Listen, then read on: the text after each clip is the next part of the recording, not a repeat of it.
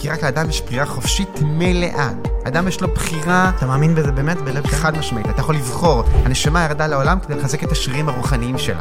מה זה שרירים רוחניים? להיות סבלני, לראות טוב בכל אחד אחר, לדון לכף זכות, לאהוב, לתת. אלה שרירים רוחניים, צריך לפתח אותם. אני לא בהכרח מאמין, אני אישית, שיש בורא שיצר הכל ושהכל לטובה, כי נשמע בדבריך שאפילו השואה, באיזשהו מקום, אפשר לטעון שזה לטובה. להוכיח את דבריי במרכאות. כמעט הוכחה מתמטית.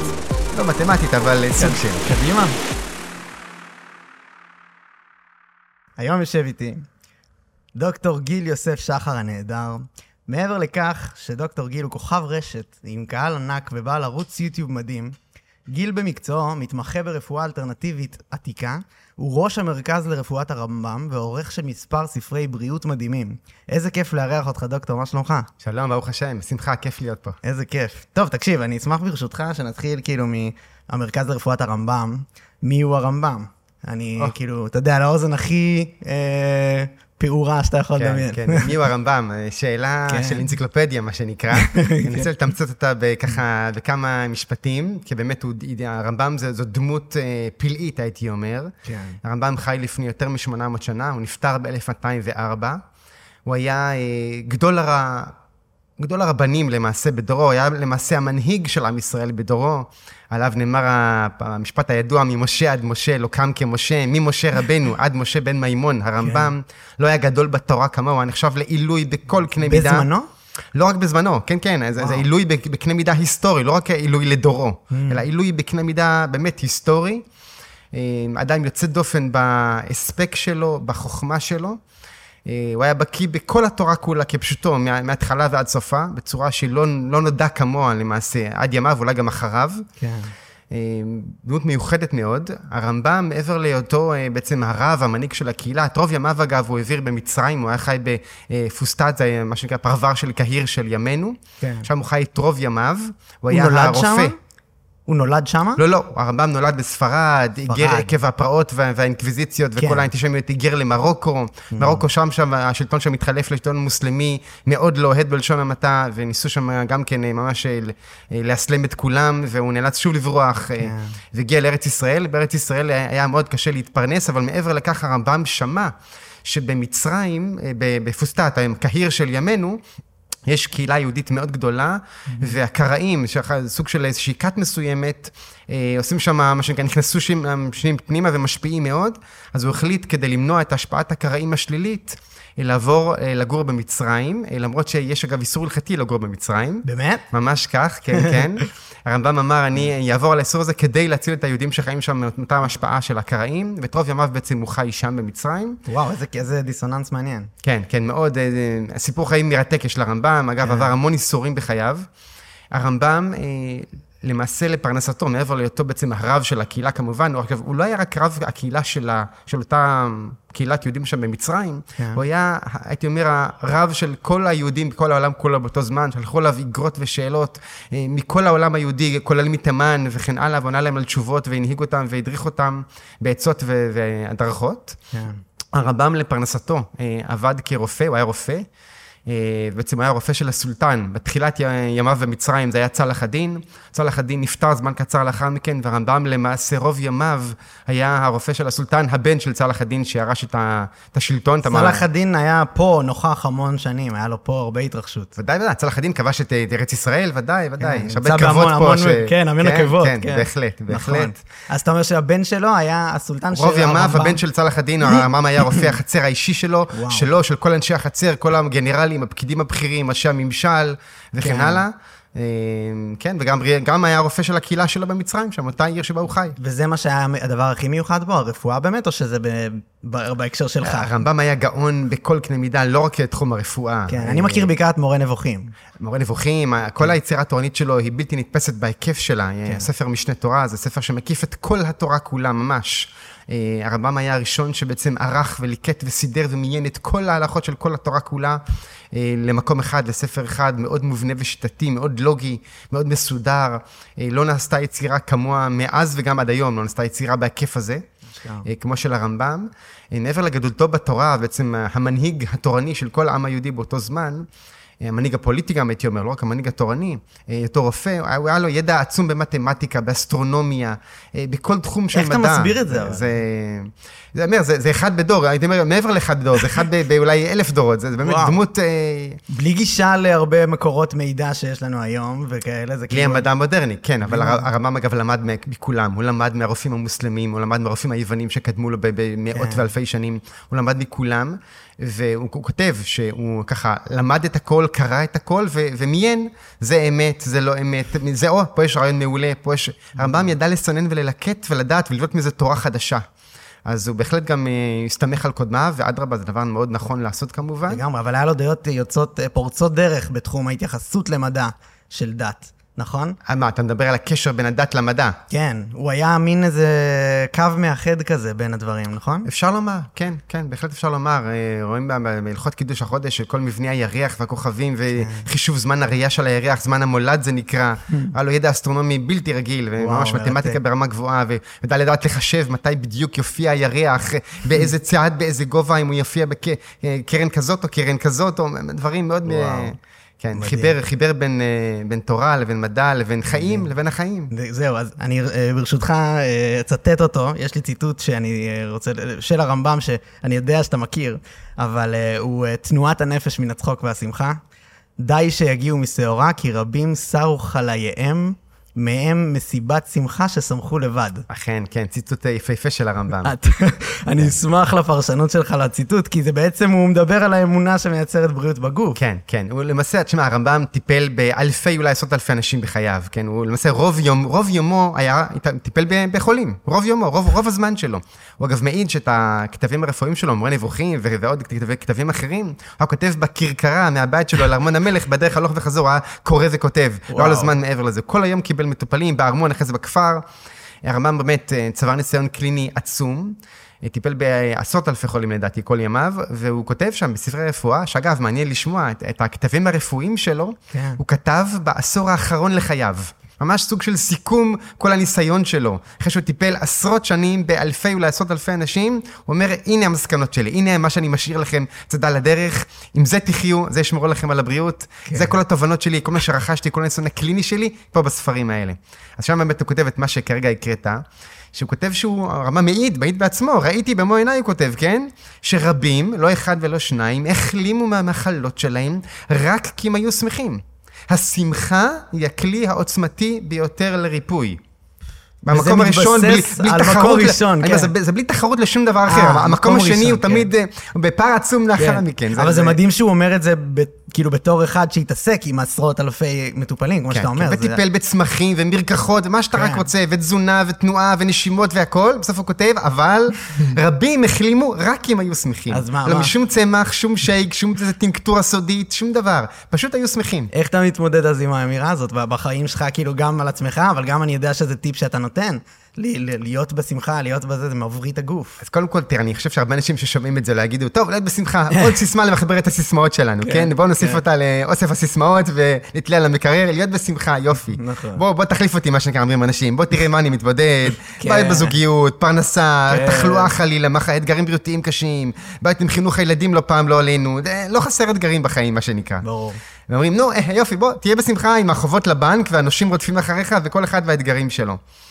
אז אין ספק שאדם שמגיע לשמחה פנימית אמיתית, שמחה אמיתית אגב, זאת שמחה שלא תלויה בדבר. אם אתה שמח כי יש לך אישה וילדים ואתה פרנסה, אתה מרוויח הרבה כסף או לא משנה מה, כי יש לך סיבות למה אתה שמח, השמחה שלך תלויה בדבר. כן. יתבטל הדבר, תתבטל השמחה. תלוי בתוצאה וה... אפילו. ממש. כן. החוכמה היא להיות בשמחה ללא קשר לשום דבר בעולם החיצוני. כן. עכשיו, איך מגיעים לזה? זאת אולי, זאת שאלת השאלות, שאלת המיליון דולר, מה שנקרא. כן. איך מגיעים לזה? אז האמת שתמיד שואלים אותי, טוב, איפה הכפתור? על מה לוחצים כדי להיות בשמחה? איפה, איפה הכפתור? האמת שיש הרבה כפתורים כדי להגיע לשמחה. הרבה מאוד כפתורים, לא אחד ולא שניים, ולכל אחד גם ייתכן שיש כפתורים שונים שמפעילים אצלו את היכולת להגיע לשמחה. אני אתן כמה כפתורים, ברשותך, כי יש באמת הרבה בוודאי, מאוד. בוודאי, בוודאי. אבל אה, כפתור אחד, רעיון שאני מאוד מחובר אליו, מאוד יפה. אה, מצד אחד קל ליישום, מצד שני קשה ליישום, אבל מי שמנסה ליישם אותו, רמות השמחה שלו עולות בצורה פשוט דרמטית.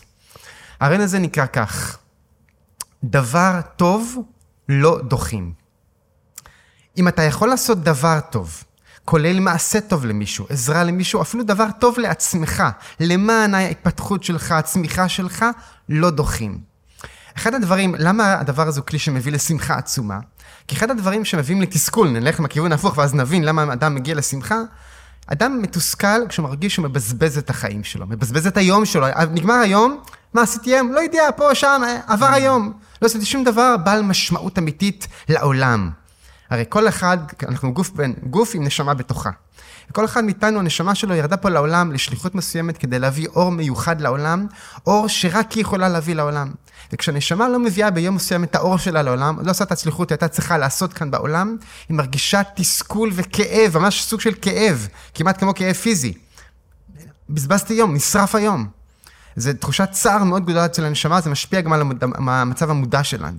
כן. לעומת זאת, אדם שהגיע הערב לקראת השינה, וואו, הוא הספיק, הוא מרגיש שהיום הוא עשה, הספיק הרבה דברים, לא רק אגב הספק בקריירה שלו, שיחק שעתיים עם הילדים שלו, בילה איתם, קרא להם סיפורים, בילה עם בן בת הזוג שלו, אתה יודע, למד דברים חדשים, הספיק הרבה, כתב מאמר חדש, לא משנה מה, כל אחד והתחום שלו, לימד אנשים, הדריך אנשים. אומר, היום היה בעל משמעות, היום הבאתי אור לעולם. עשיתי דברים ששימחו אנשים, שעזרו לאנשים.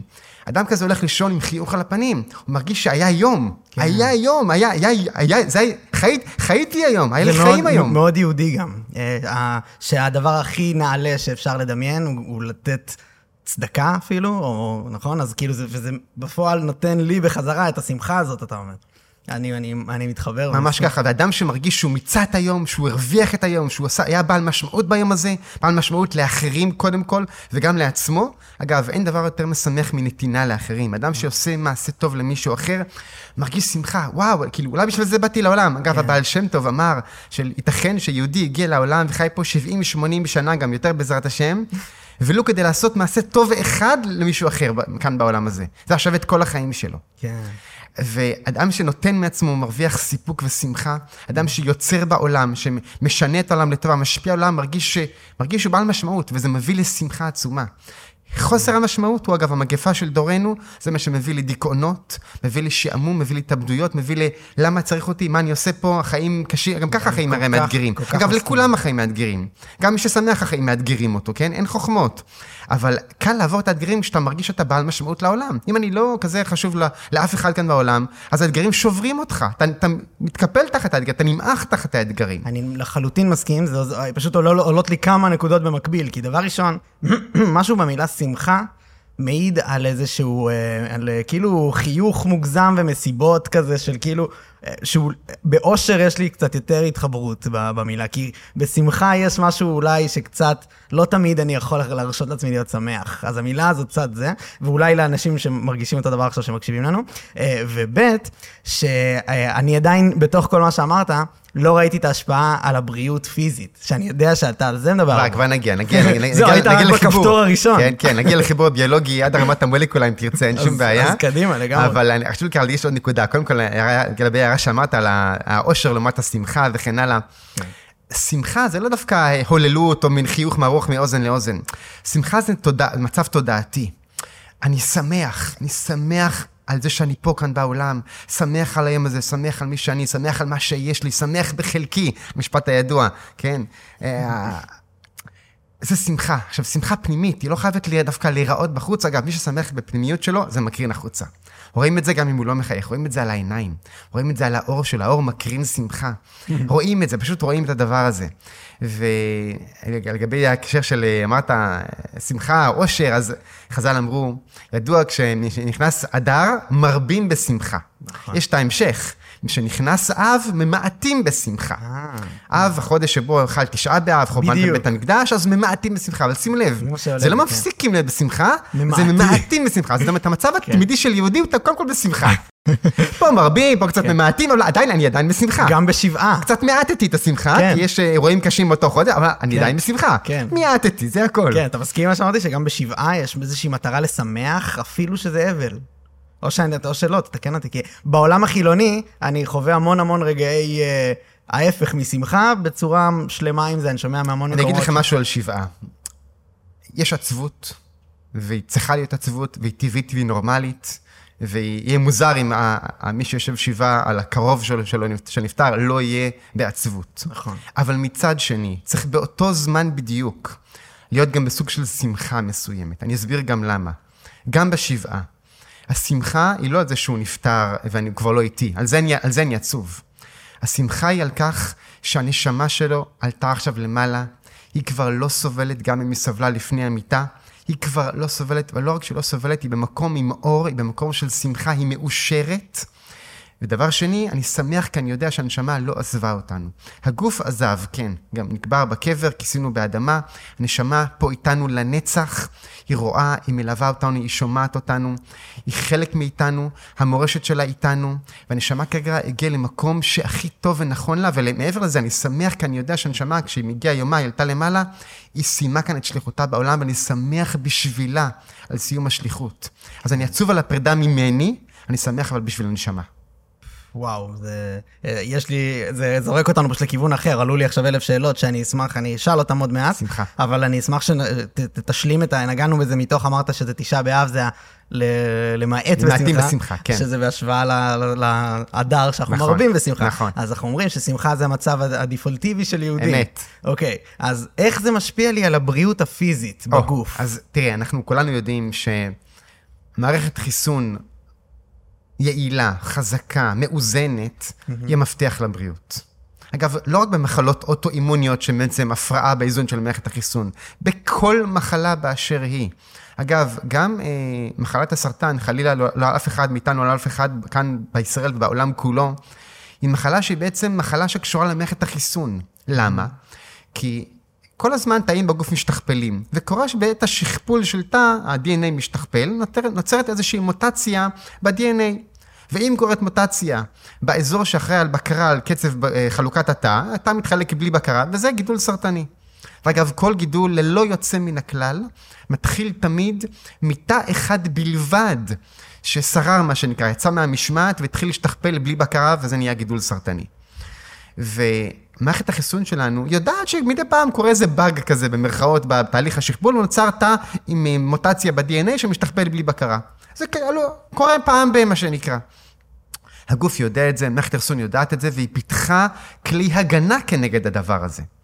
יש ממש אה, מערך שלם של אה, שרשרת כלי הגנה. Mm. הקו הגנה הראשון, אגב, אחד הדברים שיוצרים את המוטציה ב-DNA, זה רדיקלים חופשיים. אלו מולקולות שבמבנה הכימי שלהם חסר להם אלקטרון, לרוב אלקטרון אחד בלבד חסר להם, כדי להגיע ליציבות מקסימלית. עכשיו צריך להבין שכל דבר בטבע, כל מולקולה בעולם, שואפת להגיע למנוחה והנחלה. ליציבות... הומואסטוזיס. כן. השקט, המנוחה והמנ- והנחלה, יציבות מקסימלית. כן. אותו רדיקל חופשי, מולקולה שחסר לה רק אלקטרון אחד להגיע לקו הסיום, היא ממש סנטימטר מקו הסיום, כיוון שהיא כל כך קרובה למטרה שלה, היא תעשה כל מה שהיא יכולה כדי להגיע למטרה, כולל אפילו, רחמנא ליצלן, לגנוב אלקטרון למולקולה אחרת. אז רדיקל חופשי בשפת העם זה אה, שודד אלקטרונים. הוא גונב אלקטרונים למישהו אחר. אם אותו רדיקל חופשי חודר לתוך התא, בתוך תא יש אגב כ-30 אלף, 40 אלף מולקולות, זה מטרופולין, זה, זה, זה רוחש חיים בצורה שלא תאומן, תא אחד בודד, כן? 40 אלף מולקולות. חודר, חודרת מולקולה אחת, תגיד מה, זה בטל ב-60, זה זניח, זה אחד מתוך 40 אלף, לא מרגישים אותם בכלל. אז מה אם היא פגומה? אה, כל השאר תקינים וטובים? אחד פגומה, מה, מה ה big deal? אותה אחת פגומה מתוך 40 אלף. חסר לה אלקטרון אחד, לוקחת למישהו, גונבת למישהו אלקטרון. עכשיו, זה שגנבה, אם בסדר, כבר הסתדרה, לא חסר לה. זה שהיא גנבה לו, עכשיו לא חסר אלקטרון.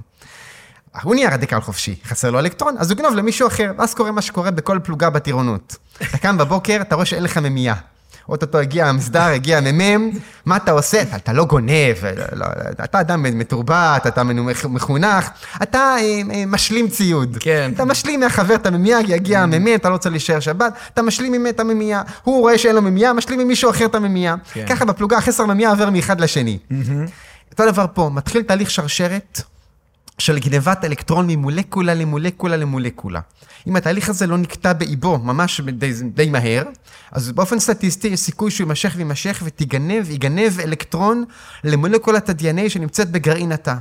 אם נגנב, אם התהליך הזה קורה מספר רב של פעמים, באופן סטטיסטי, יש, יש סיכון שיגנב אלקטרון לאזור ב-DNA שאחראי על בקרת חלוקת התא. ואז בעצם נוצר אה, תא שאין לו בקרה על החלוקה, תא סרטני, מתחיל גידול סרטני. כן. אז קו הגנה הראשון זה מה שנקרא נוגדי חמצון. הגוף הגיר אגב, הכיר את אותם שודדי אלקטרונים. יודע שיש לו בגוף, מסתובבים לו שודדים כאלה, חלק הוא יצר בעצמו בתהליך נורמלי של חילוף חומרים, חלק רדרו מבחוץ, זיהום אוויר, אוכל מזוהם, מים עם רעלים ועוד ועוד. קרינה שיוצרת רדיקלים חופשיים ועוד ועוד מקורות לכאלה שודדי אלקטרונים. והגוף מכיר את התופעה וייצר אה, פתרון כנגדם. הגוף ייצר מולקולות שנקראות, גם מייצר וגם מקבל מהמזון, אפשר לקשר את זה גם, לחבר את זה לתזונה בריאה, עוד רגע נחבר את זה. הגוף, יש בגוף מולקולות שנקראות נוגדי חמצון או אנטי-אוקסידנטים. אלו מולקולות שיש במבנה המרחבי שלהם אלקטרון אחד ספייר, בעודף, מעבר למבנה המקורי שהם זקוקים לו כדי להגיע ליציבות מקסימלית. גלגל רזרבי, מה שנקרא. נוגד חמצון, פוגש רדיקל חופשי, שואל אותו, מה הבעיה? חסר לך אלקטרון? קח אלקטרון, שב בצד, אל תפריע לי פה, אל תגנוב לאף אחד אחר. אתה רוצה אלקטרון? שב, קח, אל תפריע. אז אותו נוגד חמצון מסר אלקטרון לרדיקל החופשי שהיה חסר לו, והוא בעצמו לא נהפך לרדיקל חופשי, כי מלכתחילה אלקטרון אחד רזרבי, גלגל רזרבי. כן. אז הוא מנטרל רדיקל חופשי. אז קו הגנה הראשון כנגד אותם אלה שיוצרים את המוטציה שתגרום לסרטן, זה נוגדי חמצון. עכשיו, סטרס, דאגות, חרדות, פחד, עצבות כרונית, גורמים, מכלים נוגדי חמצון מהגוף. אז אם אדם בשמחה, הוא שמח, הוא שלב, הוא בשלווה פנימית, לא משנה מה מציאות חייו, הוא, היה לו יום פורה, יום שהוא הספיק בו, יום שהוא תרם לעולם, תרם, הוא מרגיש יום מלא, מה שנקרא, הוא מגיע לשמחה. זה לא יחלל נוגדי חמצון, יהיה לו קו הגנה, יהיה לו מערכת הגנה נגד אותם שודדי אלקטרונים שעלולים חלילה לגרום בסוף לאותו סרטן. כן. עכשיו זה קו הגנה ראשון, קו הגנה אחד ויחיד. וואו. אם כבר נוצרה מוטציה, חלילה. הקו הגנה הראשון קרס, לא עלה בזמן על אותם שודדי אלקטרונים, הם גנבו אלקטרון ל-DNA, נוצר מוטציה, נוצר, נוצר אה, נזק ל-DNA. יש בכל תא מנגנון תיקון של DNA. ממש מנגנון תיקון, פועלים אה, יחידה, תקרא לזה ככה, שתפקידה לתקן את ה-DNA הפגום. עכשיו, אז גם אם נוצר, הקו ההגנה הראשון כשל, נוצר מוטציה, מתקנים את הנזק ל-DNA, את המוטציה. אדם שהוא אה, עמוס, עמוס רגשית, בסטרס גדול, בדיכאון, חרדות, אלה מצבים שמכלים את משאבי האנרגיה שלו, אותה יחידה שאמורה לתחזק את ה-DNA, לתקן בו אה, נזקים שנגרמו, לא תפעל בצורה טובה, הנזק ל-DNA הזה לא יתוקן, והנה, קיבלנו תאום שמתחלק, נתבע 2, 4, 8 ומיליון, וחלילה גידול סרטני. וואו. אז גם פה, השמחה תעזור ליחידת התיקון לתקן את הנזקים שנגרמו, הגוף יוכל לתפקד. כן. הרי ההפך השמחה זה, זה אה, עצבות, דאגות, חרדות, זה כמו עוד חזית. יש, יש, יש לך צבא עם, עם, עם, עם מספר חיילים מסוים, נתון. תחלק את הצבא בין מספר חזיתות, יהיה יותר קשה. אם יש רק חזית אחת, הצבא יכול להתמקד בחזית אחת בלבד, את כל הכוח למקד במשימה החשובה כרגע, לצורך העניין, תיקון ל-DNA, זה יבוצע כמו שצריך. וואו, טוב. תחלק את הצבא למשימות רבות מאוד, אה, התפקוד לא יהיה אופטימלי. מסכים לחלוטין, מרתק, אלף שאלות. אז דבר ראשון, אני יודע שיש לך סיפורים אישיים שראית בעיניים את המקרים האלה, זה א', אני אשמח לשמוע, וב', אה, אני, אני, זה, יש לזה חיבור כאילו לעולם המדיטטיבי של המזרח. שאנשים אומרים, אפילו ברמת הכאילו, אתה יודע, לזמן לך דברים לחיים וזה, אתה כאילו בעצם אומר ש, שזה מתחיל בעבודה על עושר או שמחה, ואז הדברים מתרחשים במציאות. בהחלט, לזמן דברים אז, טובים אז, לחיים, אני מסכים כן. עם המילה הזאת לחלוטין, חשוב טוב יהיה טוב. כן. חד משמעית. אז מה שעולה לאנשים, עכשיו יותר ממקודם, שבהתחלה צי אמרת שבטח אנשים עכשיו עולה להם כזה, יופי, לך קל להגיד, אתה לא עכשיו בפקק, אתה לא זה, לא, לך לא קרה מה שקרה לי. איך בן אדם במצב הכי הכי הכי נמוך שאפשר לדמיין, משנה חשיבה בשביל להתחיל לראות, כי אתה יודע, יש אנשים שלא מצליחים לצאת מהמיטה. כאילו, מה השלב... באמת, לצערנו הרב, הדיכאון הוא המגפה של החברה כן, המערבית. כן, וגם נגעת בזה, חוסר משמעות, אה, ניאליזם, דברים כאלה, ממש. כן, כן, חד משמעית. אז קודם כל, אה, אדם כזה שלא יוצא מהמיטה, או אפילו לא ברמה הקשה שאתה כרגע מתאר, גם רמות אה, פחות קשות מזאת. עדיין יש שם אנשים שהולכים ברחוב, הם בעצם חצי מתים במרכאות, כן, אוקיי. בתודעה, באנרגיה, בחיות שלהם. יש הרבה דברים שאפשר וחשוב וכדאי וצריך, הייתי אומר, לעשות. דבר ראשון, התחלנו מה, מה באמת, הדבר טוב לא דוחים. תחפש למי אתה יכול לעזור, מי צריך אותך, איפה אתה יכול לתרום ותעשה, תתנדב, תן, תעשה מעשה טוב. עשייה ונתינה לזולת, בין אם זה קרוב משפחה, חבר, שכן, אדם זר, לא משנה מי, אה, ילד, אה, ממלאת בשמחה. קודם כל, להתמקד, אפילו מעשה קטן. אתה יודע, אפילו אתה אפילו עוזר למישהו להגיע לאיזה רחוב, מכוון אותו בדרך. אתה מגיד, וואלה, עזרתי למישהו היום, כאילו זה, כן, זה נותן לי כן. תחושה טובה. אדרבה, ככל שתעשי יותר מעשים טובים כאלה, אתה תהיה יותר בשמחה. דבר שני, חשוב מאוד, גם אם אין שום רצון לעשות את זה, אומרים, לך תעשה ספורט, כן, המשפט הידוע, כן. אבל אדם בדיכאון, הסיכוי שהוא יעשה ספורט הוא כמעט אפס. כן, הסיסמה כולם מכירים, ספורט נותן מצב רוח, מעלה רמות אנדורפינים, משמח מאוד, נכון. בפועל, מניסיון עם הרבה מאוד מטופלים, אדם בדיכאון אמיתי, אה, קשה, לא דיכאון יעשה. מג'ורי, מה שנקרא. כן. אה, להניע אותו לעשות ספורט באופן תדיר וקבוע, כי משהו חד פעמי לא יקרה שום השפעה, נכון. אה, קשה מאוד, אבל יש שלב ביניים. צא לשמש. עזוב, אל תתחיל להתנוענע, לרוץ, כן, נעלי ספורט, לא- פשוט צא מהבית, אל תשאר בבית, צא למרפסת אם יש לך שמש שם, או החוצה לרחוב, תהיה בשמש, תסתכל, תעצום עיניים, תעמוד מול השמש, תסתכל על השמש עם עיניים עצומות, תן על האור השמש לחדור אליך גם עם עיניים עצומות, קרינת האור חודרת אה, דרך העצב הראייה, מגיעה עד המוח. ויש מחקרים שחשיפה לשמש, כולל עם עיניים עצומות, אנחנו לא רוצים לגרום לכוויה ברשתית או בקרנית שלנו, כמובן, או נזקים. אה, מעלה רמות סרטונין, זה הורמון המצב רוח הטוב, הורמון השמחה שלנו, ויוצרת השפעה הורמונלית כלל מערכתית. אה, השפעה מדהימה על כל הגוף כולו, מעבר לייצור ויטמין D, מעבר לכך שיש אה, פיגמנטים בעור שנוצרים רק מחשיפת האור, דרך האור, דרך העיניים שלנו. וואו, אה. חשיפה לאור מונעת דיכאון, עוזרת לרפא דיכאון. אגב, אני מדגיש, אור שמש טבעי, לא נורות פלורסנט, לא נורות לד, רק אור שמש אמיתי, אין לזה תחליף. כן. הספקטרום של קרינת השמש, הוא, תחום התדרים, הוא כזה רחב ששום אור מלאכותי לא, לא דומה אליו בכלל. שום אור מלאכותי.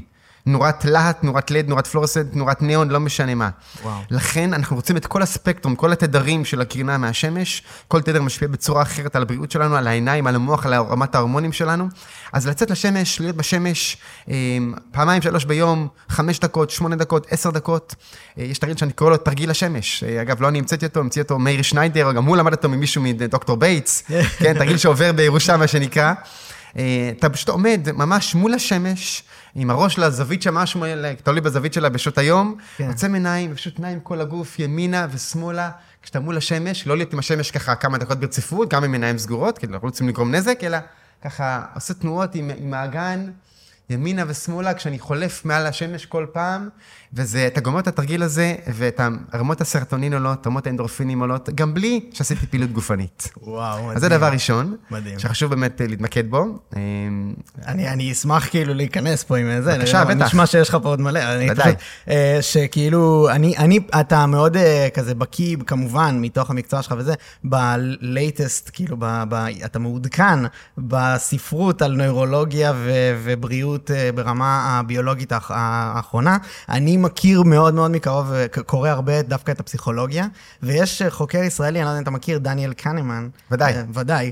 אה, דומיו, יש לו כזה ברנז'ה של אסכולה מחשבתית, שהם מאמינים במשהו שאני שומע מתוך מה שאתה אומר, שבעצם הפעילויות הקטנות זה הדרך לגאולה כביכול הגדולה. זאת אומרת, אם אתה לא מצליח לקום מהמיטה, היום תנסה רק להרים את הראש. מחר תנסה רק לשים שרוכים. לגמרי, אני מסכים עם זה כל כך. אוקיי. ההישגים, ההצלחה, אגב, בכל תחום בחיים, הקריירה, חינוך הילדים, הזוגיות, הבריאות, כל תחום שרק תגיד אותו, ההצלחה וההישגים בנויים מעוד רגע ועוד רגע ועוד פעולה קטנה ועוד פעולה קטנה. זה לא שאדם פתאום מקים אימפריה ביום בהר אחד, זה עשה מלא, אלפי, אולי עשרות אלפי פעולות קטנות כדי להגיע להישגים שלו בכל תחום. מדהים. לזוגיות טובה, להצלחה בחינוך ילדים, זה לא עכשיו, זה, זה הדקה שאתה עם ילד לפני השינה, או כמה דקות שאתה קורא לו סיפור, או בבוקר החיבוק לפני שהוא יוצא לגן, זה הדברים הקטנים שאתה משקיע. מה זה החיבוק לפני שהוא יוצא לגן או לבית ספר, או, או המילה הטובה, או ה...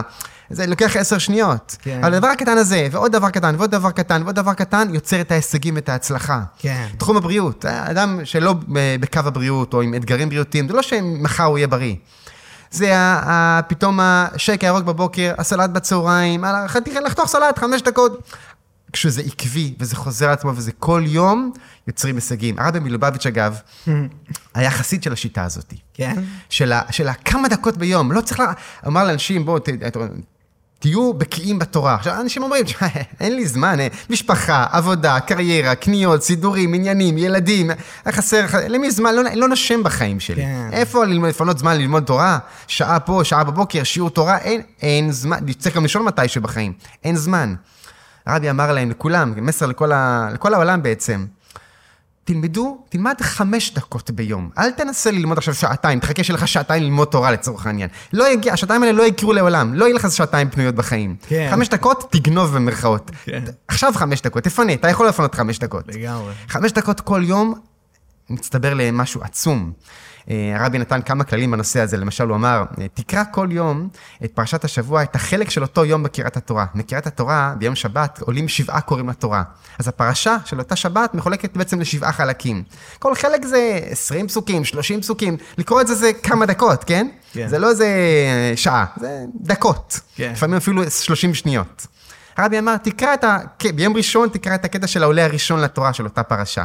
עם פירוש רש"י עליו, זה עוד לוקח 2-3 דקות.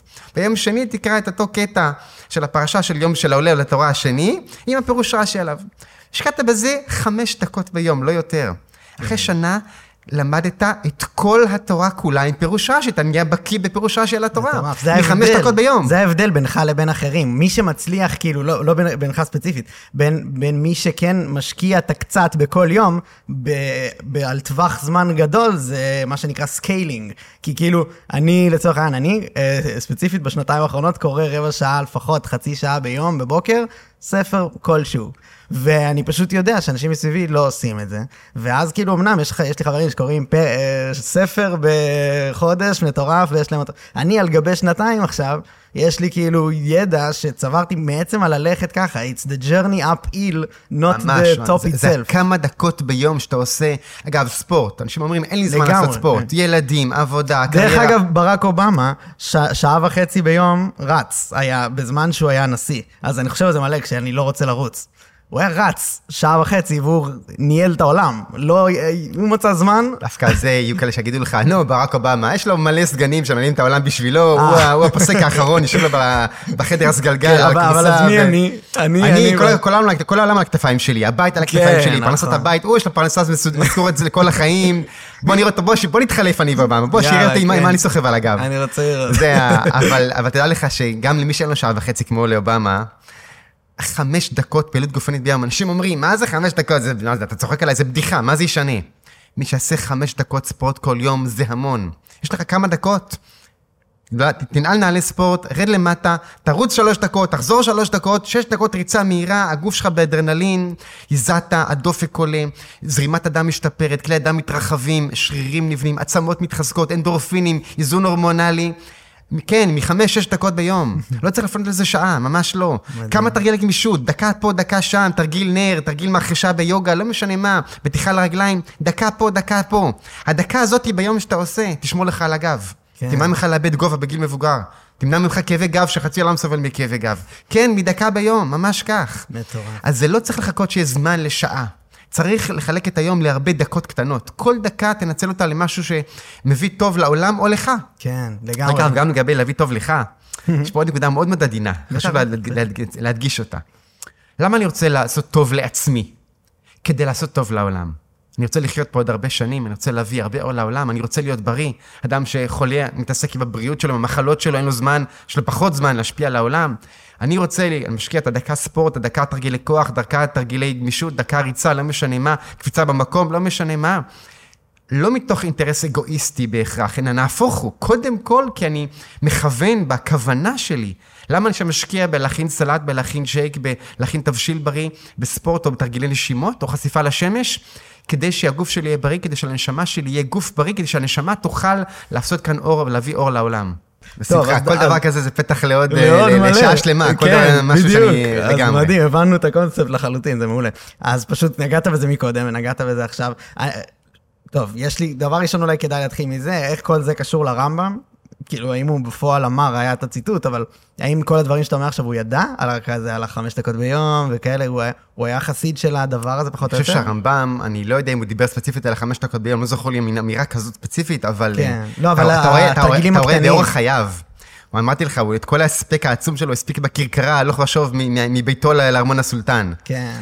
אה, הוא הוא אחד שניצל כל דקה בחייו, ההספק שלו הוא, הוא לא אנושי. כן. כשמתבוננים בהספק של הבן אדם הזה, זה לא מובן בעליל איך הוא הספיק את זה, וברור שהאדם הזה ניצל כל דקה בחייו. אגב, אדם כזה שמנצל כל דקה בחייו, מגיע לסוף היום, מגיע מאושר, מגיע שמח. יש, אני אה, רוצה להדגיש את זה, להגיד משהו פרקטי. בטח.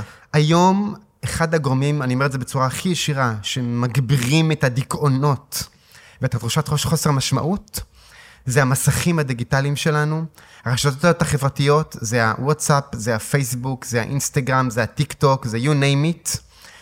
אה, אתרי החדשות למיניהם, אנשים שוקעים ברור. שעות כל יום ברשתות האלה, באתרים האלה, ושורפים כפשוטו את חייהם, את זמן חייהם, את הדק, שורפים את הדקות האלה. זמן זה משהו שהוא, אי אפשר למחזר אותו, הוא לא חוזר, אין לו מחיר. כן. ואדם שבילה את זמנו ב... יאללה, יש לי כמה דקות פנויות, יאללה, וואטסאפים, יאללה, פייסבוק, יאללה, כן. טיק טוק, בוא נראה כמה סרטונים עצמם נחמדים, יאללה, יוטיוב, יש סרטונים בלי סוף, אפשר לבלות ככה ערב שלם בלי להרגיש בכלל. זה כי לא נוח לך להיות אולי עם עצמך קצת. לגמרי, ואדם כזה מגיע לסוף היום, ומה עשיתי היום? ראיתי כמה סרטונים, ראיתי כן. בפייסבוק, קראתי כמה פוסטים שמישהו כתב, וכמה הגיגים, כמה פה, כמה ש... לגמרי. ו... יש משפט של אה, אה, דרווין, מי שגילה את האבולוציה, שאני לא יודע מה דעתך על האבולוציה, כי שמעתי אותך אומר דברים על האבולוציה הביולוגית שלנו, אבל אני לא יודע מה דעתך של זה בהקשר העולמי. לפתוח גם את זה, אפשר. זה- אבל, בשמחה. אבל משפט אחד שהוא אמר, זה שמי שמרשה לעצמו לבזבז שעה לא הבין את משמעות החיים. זה לגמרי. בדיוק מה שאתה אומר. אני הייתי אומר אפילו מי שמרשה לעצמו לבזבז דקה. דקה, כן. אתה עומד, תשמע, אתה עומד בתור בבנק, בתור בדואר, לא משנה איפה, בתור מחכה לאוטובוס, לרכבת הקלה, לא משנה למה. כן. הרכבת הקלה הגיעה לתל אביב, ממש אקטואליה. לא משנה, יש לך זמן מת במרכאות, אתה תקוע, בפקק אפילו, לצורך העניין. אתה יכול לבחור, להסתכל רגע על סרטון ביוטיוב, או בוואטסאפ, או בפייסבוק, או באיזה טיק טוק, או לא משנה מה, למרוח את הזמן, להעביר את הזמן, מה שנקרא, בשפת כן. העם, או לבחור לשמוע איזה פודקאסט שמלמד, שנותן לך תובנות, רעיונות, נותן ידע, מעשיר אותך, נותן לך כלים להצלחה בחיים. יש שם פודקאסטים, הרי בכל נושא שהוא, איכותיים מאוד, ברמה מאוד גבוהה, עם המון כלים וידע לחיים. זה ניצול זמן. ממש, תגיע לסוף מסכים. היום, תגיד, וואו, למדתי היום משהו חדש. יש לנו פה פרסומת לפודקאסט בתוך הפודקאסט. לגמרי, לגמרי, בלי בלי שהתכוונתי. מעולה. טוב, אז תקשיב, אתה נגעת ואני מת שניכנס לזה פשוט על עניין הנשמות. כאילו, יש משפט כזה שהוא, אה, אנחנו, we are uh, not human beings having a spiritual experience, we are spiritual beings having a human experience. לגמרי, לגמרי. אנחנו קודם כל נשמה. אנחנו, אגב, אדם אומר, אני, אני רוצה, אני פה, אני הלכתי, אני... מי, מי זה אני הזה? כן. אז אדם חשוב, אגב... אתה גם נגעת בנשמות עולות, נמצאות ודאי, תמיד. ודאי. תראה, עוד אם נחבר את זה להתחלה של השיחה, על איך מגיעים לשמחה, מזה התחלנו. נכון. כלי נוסף שמתחבר לשאלתך הזאת על לגבי הנשמות, להגיע לשמחה, זה להבין מי אני, מי, באיזה זהות אני נמצא, מה התודעה שלי. אדם יכול להזדהות עם, עם הגוף שלו, אני זה אני, אני זה הגוף שלי. אני רעב, אני עכשיו הולך, אני הגוף... אדם יכול להזדהות שהוא אומר, אני עם הנשמה שלו. וכשאדם מזדהה עם הגוף, הסיכוי שהוא יחווה תסכול, כעס, אה, פחד, חרדה ומצוקה הרבה יותר גדול, כי הגוף הוא עשוי מחומר, הוא מתכלה בסוף, זמנו כאן קצוב, וזה מפחיד, המחשבה, רק המחשבה על זה אפילו. אבל אם אני יודע שאני, אני, אני זה אני, מה שנקרא, אני זה הנשמה. היא לא חומר, היא לעולם לא תמות, יש לה חיי נצח. אומרים, יש את המשפט הידוע שהחיים זמניים והמוות הוא נצחי. זה בדיוק הפוך. חיים הם אה, נצחיים. נצחיים, והמוות הוא זמני. וואו. למה המוות הוא זמני? כי המוות, אתה, הגוף נקבר, הנשמה עולה, היא תחזור לגוף אחר. המוות הוא זמני, אתה, הנשמה לא מתה. המוות הוא הזמני, וואו. והחיים נצחיים. עכשיו, מתי, מתי החיים נצחיים? רגע, כשאני, אתה- כשאני זה הנשמה.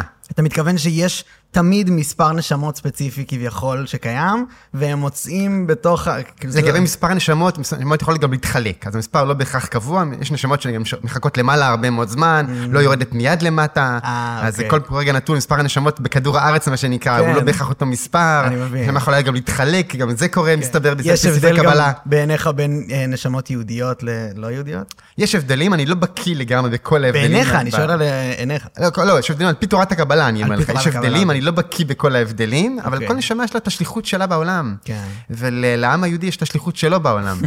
אבל אני לא בקיא ברזולוציה של... ב- לא התעמקתי לא, בנושא אני- הזה. אני חושב- חושב אבל שכן, יש לך נושא, אה, אה, דעה, כי אתה כאילו, אה, אתה מדבר על זה בהקשר הבריאות, אתה מייעץ על פי הנשמה לנהוג בהקשר הבריאותי של עצמי. תשמע, אדם שהזדהה עם זה שהוא נשמה, הנשמה לא מתה, היא לא תמות לעולם, יש לה חיי נצח. אז אם יש לי כן. חיי נצח, לא צריך לפחד משום דבר, לא צריך לדאוג בשום דבר.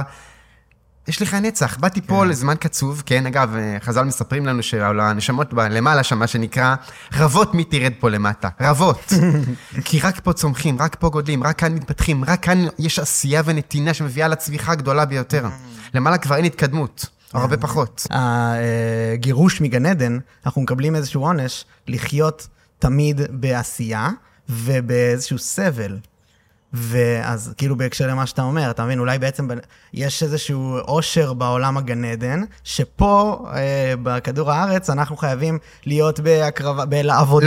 לא, ממש לא, אני לא מסכים עם המשפט הזה. לא להגיד מסכים. שפה, שהאושר הוא בגן עדן וכאן זה עולם של סבל, ממש לא. לא. אני מסכים עם החלק הראשון, עולם של עשייה, חד משמעית. כן. המעשה הוא העיקר בחיים, אגב. אה, לא משנה מה אתה רוצה לעשות, משנה מה עשית. אתה יכול לרצות עד מחר, יש לך חלומות מפה ועד הודעה חדשה. אם לא, באת, אם לא הורדת את זה לפועל, החלומות שלך לא מעניינים, מה שנקרא, סליחה על הביטוי, אף אחד. זה נכון. אה, מה שאתה אה, מסוגל לעשות, מה שאתה רוצה ומתכנן, הכל טוב ויפה. עד שלא עשית, כאילו לא עשית. כן. ו... זה המצב שלנו. אז עולם העשייה. אנחנו באנו כאן כדי לעשות, כדי לשנות את העולם, כדי להפוך אותו לעולם טוב יותר, כדי לתקן את העולם, חד משמעית, את עצמנו ואת העולם. יש הבדל בין גברים ונשים בזה? כל נשמה עם התפקיד, יש, תפק, יש תפקידים שהם אוניברסליים לכל הנשמות, מה שנקרא תפקיד כללי, ויש לכל נשמה את התפקיד הספציפי שלה, בין אם אתה גבר, בין אם אתה אישה, כן. כל אחד עם השליחות הקטנה שלו, יש את המשפט הידוע שלכל אדם יש תחליף. לפי היהדות זה בדיוק הפוך, לאף אדם אין תחליף. כן, נכון. אין אדם שיש לו תחליף. כי את מה שאתה אמור להביא כאן לעולם, אין אף אחד שיכול להביא לעולם. אף אחד אחר. את האור שאתה יכול לתת לבן אדם כלשהו, או לעולם בכלל, את החידוש שאתה מביא לעולם, אין אף אחד שיכול להביא לעולם. אף אחד. וואו, מדהים, מדהים. אדם שקולט את זה, וואו, אני פה, אני, מה זה, לא רק שאני מיוחד, אלא העולם, העולם צריך אותי. אני קריטי לעולם, אני הבורג שבלעדיו העולם לא יזוז. כן. פתאום מרגיש בעל משמעות, בעל חשיבות. יש סיבה לקום בבוקר. העולם חייב אותי, יש אור בעולם שרק אני יכול להוריד אותו למטה. מדהים, וזה ממש מתחבר להקשר של החוסר משמעות וזה. כשאתה מבין את זה, כשאתה מתחבר לדבר הזה שאתה כביכול נועדת לעשות, אתה מוצא הרבה משמעות בחיים שלך, יש סיבה אמת, לקום בבוקר, אמת, כן. אמת. אתה יודע, אגב, מעניין, מי זכה להיות, אה, מי, שאלה פשוטה, מי זכה להיות האבא של העם היהודי? יעקב? יעקב. אברהם? אברהם, ה- בוא נאמר, היהודי הראשון, כן. העברי הראשון, כן? אז לא קראו לזה יהודים, קראו לזה העברי. כן. אברהם אבינו, חז"ל מתארים אותו במשפט אחד, בהרבה כמה משפטים, אבל משפט אחד מאוד מרכזי. ואברהם זקן בא בימים. נכון, כן. שואלים חז"ל, מה זה הכפילות הזאת? הרי בתורה אין מילים מיותרות. אמרת לי שאברהם זקן. כן, זה- זקן זקן. מה זה בא בימים? בא כן. בימים, זה הרי זקן, זה, זה מילים נרדפות לכאורה, למה הכפילות הזאת? נכון. אז מפרשים שאומרים, לא, לא, זה לא מילים נרדפות, זה לא כפילות. אברהם, מה זה בא בימים? הוא בא, הגיע למעלה עם כל הימים שלו. הוא ניצל כל יום בחייו. זה האדם שזכה להיות האב של עם היהודי. מדהים. אדם שהבין את החשיבות של כל רגע בחיים, של כל דקה וואו. בחיים. אני פירש- ניצל כל יום בחייו. עשה את השליחות של כל יום בחיים שלו, עשה את השליחות של אותו יום. מה שהיה צריך לעשות באותו יום. אדם שהבין את זה וגם חי ככה, או, הוא ראוי, אמר הקדוש ברוך הוא, למה הוא בחר באברהם? אדם כזה ראוי שיהיה האב של העם היהודי, שתפקידו כן. להביא כאן את האור הגדול ביותר לעולם. אני ראיתי את הסיפור בצורה אחרת, חשבתי שכביכול הוא ישב על ה... אה, כאילו באיזה שלב, בגיל מאוד מבוגר, אם אני לא טועה, זה 70 ומשהו לפי. לפי חז"ל, אז הוא אומר, אה, אה, אלוהים בא אליו ואומר לו, ישבת מספיק, צא לדרך, תתחיל לעשות, תתחיל... כן, הלך לך התחיל בגיל 75, כן. נכון? הקריאה הלך לך. זהו, שזה מה שאני כן. שומע, בתעשה, כאילו קום ותעשה, צא מהארץ שלך, הארץ שלך, אתה יודע הכל, צא למקום שאתה לא מבין. אמת. אגב, גם לפני כן הוא עשה, זה לא שהוא, גם אז לפני כן הוא עשה, אה, אבל אוקיי. התחיל עשייה ב-level אחר לגמרי, ברגע שהוא. הקים את הלך לך הזה לכיוון ארץ ישראל, אל הלא נודע. כן. אה, אגב, שים לב, מאוד מעניין, שהקדוש ברוך הוא אומר לו, לך לך מארצך, ממולדתך, מבית אביך, אל הארץ אשר אראך. הוא לא אומר לו לאיפה הוא צריך להגיע. אה. הקדוש ברוך הוא לא יודע לאיפה הוא צריך להגיע, לארץ כנען, אתה יודע מה, שים בווייז, אתה יודע מה. המטרה.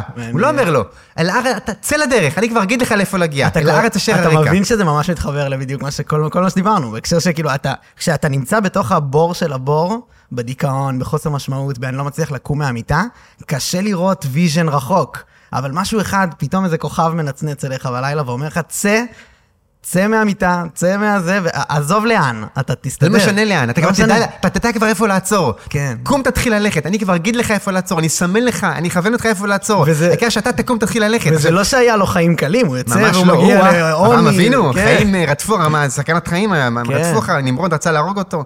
ודאי, והיה לו חיים קשים מאוד. כן, והוא אבינו לא בחייו, הוא לא יודע שהוא אבינו. נכון, נכון, נכון. הוא הבין את היוקר של הרגע. כן. כמה חשוב לייקר כל דקה בחיים. סרטון טיק טוק, סרטון פייסבוק, זה הגיג שמישהו כתב, tweet ציוץ בטוויטר, אתה מבזבז את החיים שלך. כן. אתה מבזבז דקה. אה, בזבזתי דקה, נו, זה לא כל החיים. כן, אבל זה דקה, ועוד דקה ועוד דקה. תגיע לערב, תגיע לסוף היום, תגיע לפני ההליכה לשינה, לפני ה... להישכב על המיטה. וואו, הספקתי היום, למדתי היום, קידמתי, עזרתי, יצרתי. כן. לא משנה מה. מדהים. זה, זה חוויה אחרת לגמרי. מדהים. אגב, וחלק מה... אתה הזכרת את הפסוק הזה של בגיל 75, לך לך. כן. קודם כל, מה זה לך לך? תגיד לך, למה לך לך? למה אתה נכון. כפילות? חז"ל אומרים, לך לך, לך לתוך עצמך. אה. בפנימיות, הקדוש ברוך הוא אמר לאברהם אבינו, זה לא רק צא למסע פיזי, לך לארץ כנען. כן. לך לך, צא למסע לתוך עצמך, תכיר את... בוא ת- תראה מי אתה באמת. יש את ספר הטאו של אה, טאו טה צ'ינג, של אה, זה, של איך קוראים לו? לאו צה. זה אני לא מכיר. לא, סבבה, יש שם משפט סיני עתיק, שאומר, סגור את החלונות ותדע את כל העולם. זאת אומרת שהכל, הג'רני הוא פנימה, כאילו זה, רוב מה שאתה צריך לדעת קורה מסכים. בהסתכלות פנימה. האדם, לגמרי משפט יפה, האדם הוא עולם קטן. כן. חז"ל אמרו את זה, שכל מה שיש בעולם יש באדם. כן. תכיר את עצמך, תכיר את העולם. מדהים. חד משמעי. אז, אז אני, אני, בהקשר של אברהם אבינו והלך לך וכל זה, אה, ב, ב, אני ממש מעניין אותי המחשבות על הדיכאון וזה, כי אני באמת אה, מת, מתעסק בזה הרבה. הייתי שם, מצאתי את עצמי יוצא מזה גם בלי עין הרע. אה, אני ממש אה, כאילו מתחבר לדברים שאתה אומר.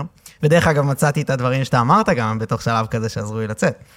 אה, ויש משהו בתוך מה שאמרת, ש... ש אני, אני אשמח שנחבר את זה לתוך המערכ, מערכות העצבים עצמן, כי כאילו, יש את, ה, את הנשמה, ואמרת ש, שיש איזשהו גוף שפועל לבד, שזה אולי בעצם המערכת האוטו-אמונית או האוטומטית, נכון? שככה קוראים לה? שבעצם יש לה כל מיני פעולות שקורות בלי החלטה, אז אולי אין למעשה החלק הלא נשמתי שבנו, הגוף שאנחנו מקבלים, שהוא פועל מתוך עצמו, וצריך להיות חבר שלו ולא להיות בריב איתו כדי לצאת מתו. יש הרבה אנשים שמלקים את עצמם למוות כביכול, בתוך החוסר משמעות הזאת והדיכאון, כי הם לא מבינים את הפעולות שהם עצמם עושים. אתה, אתה, זה כאילו היד לבד ניגשת לסושיאל אמרת מדיה. פה הרבה דברים. קודם כל, כן, גם. הזכרת את הנושא של ההלקאה העצמית. זה אחד הדברים הגרועים שאדם יכול לעשות לעצמו, גם אם הוא טעה ובזבז יום, בזבז חודש, בזבז שנים, בזבז חיים שלמים, אף פעם לא מאוחר לתקן. כן. כל עוד אדם חי, קמת בבוקר, אתה יכול להתחיל מההתחלה, חיים חדשים. הלקאה עצמית על העבר היא אחת הטעויות הנפוצות לצערנו, והקשות שאדם יכול לעשות לעצמו. גם אם טעית טעות נוראית, זה קרה, זה עבר. לחזור לעבר, נכון לרגע זה, עוד אי אפשר. כן. תתחיל מהיום חיים חדשים, ואפשר לתקן. חד משמעית, אפשר לתקן כל דבר שהוא. זה ככה הערה לגבי משהו שאמרתי כן, שככה מבין, צריך לדייק מבין. אותו לדעתי. מבין. חשוב לומר אותו. אז כן, אבל אתה הבנת את מה שאני מתכוון לגבי המערכת העצבית? כן, המערכת העצבים, בואו- נדייק פה הפן הביולוגי כן, קצת בהקשר הזה. כן. שלב אחד אחורה. מערכת העצבים שלנו בנויה מהמוח, וחוט השדרה שהוא המשך של המוח, ומכל רשת העצבים שלנו, כן, החוטי חשמל, שמוליכים את הפקודות מהמוח לכל הגוף, וגם משדרים מהשטח, מהחזית, את התחושות, את מה שקורה עם הגוף אל המוח. נגעו בי, דקרו אותי, חם לי, קר לי, לא משנה מה, כל פעם מדווח מה קורה לו שם, כן. חדר סוכר, חסר לי אה, אבץ, לא משנה מה, דיווחים לבור בקריה, כן? ל- למודיעין. למודיעין, כן, של- לרמטכ"ל צריך לקבל את ההחלטות. לרמטכ"ל, כן. אה, אותה רשת עצבים שמרושתת בכל הגוף כולו, ממש רשת חוטי חשמל, מחולקת למערכת הסומטית, היא נקראת, מערכת ש- שבה האדם יכול לשלוט על התפקוד של מה שקורה בגוף שלו. אה, זה עצבוב לכל השרירים הרצוניים שלנו. אני יכול לשלוט, להרים את היד, לסגור אגרוף, להרים את היד השנייה. זאת המערכת הסומטית שאני יכול לשלוט על תנועת הגוף, על מה שקורה בגוף. זה מתוך המונח אה, פסיכוסומטי? כן, אמת. אבל זה רק פרומיל ממערכת העצבים שלנו. כן. רוב רובה שייכת, למר... רוב מה שקורה בגוף שייך למערכת העצבים האוטונומית. כן. כן. זאת מערכת עצבים שלמעשה פועלת בלי שליטה רצונית שלי. הגוף מנהל את עצמו לבד. קביעת לחץ הדם, אני יכול להחליט שאני רוצה עכשיו לחץ דם 120 על 80, או רגע, אני יוצא לריצה קלה, תן לי בבקשה 150 על, על 90. כן. אני, זה לא תוכנית כבקשתך. הגוף יחליט בעצמו מה לחץ הדם שהכי מתאים לי, הוא יעשה את זה לבדו בלי שיקול דעתי. אה, קוטר העורקים, קצב הלב, אני רוצה בבקשה 60 פעימות בדקה, לא, לא, תן לי בבקשה 72, אני יוצא ככה להליכה. הגוף עושה את זה בלי לשאול מה אני רוצה או לא רוצה. כן, הוא עושה את זה לבד. לבד. עכשיו, כמעט כל מה שקורה בגוף, 99.99% ממה שקורה בגוף, שייך למערכת העצבים האוטונומית. כמה, ש- כמה אחוז?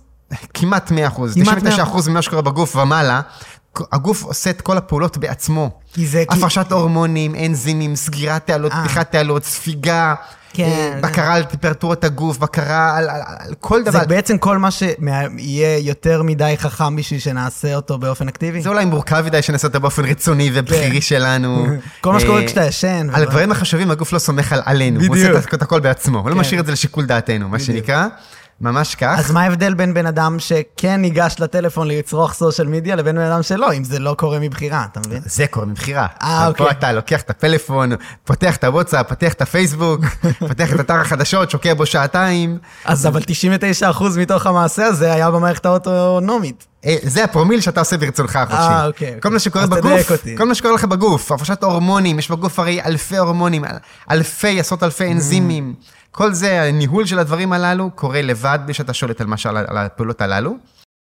אתה שולט על הפעולות של השרירים הרצוניים, לקחת את הפלאפון, ללחוץ על הכפתור, לח- לגלול, לחפש את הוואטסאפ או את הפייסבוק או לא משנה מה, כן. ו- ולשרוף דקות בחייך. אז למעשה זה כאילו תגובתי ולא תגובתי? כאילו ה freeze flight וזה? זה כאילו ה... לא יודע אם זה, לא, לא יודע אם כאילו, זה, פה זה לא מצב של איום. שמעתי אותך מדבר כן, על- על לפתוח, דווקא- לפתוח את הוואטסאפ זה לא מצב של זה איום מה שאני אומר. אז אבל- ההבדל אבל- הוא שכאילו יש מצבי איום מפעילים יותר את המערכת האוטונומית? קודם כל, בגדול כן.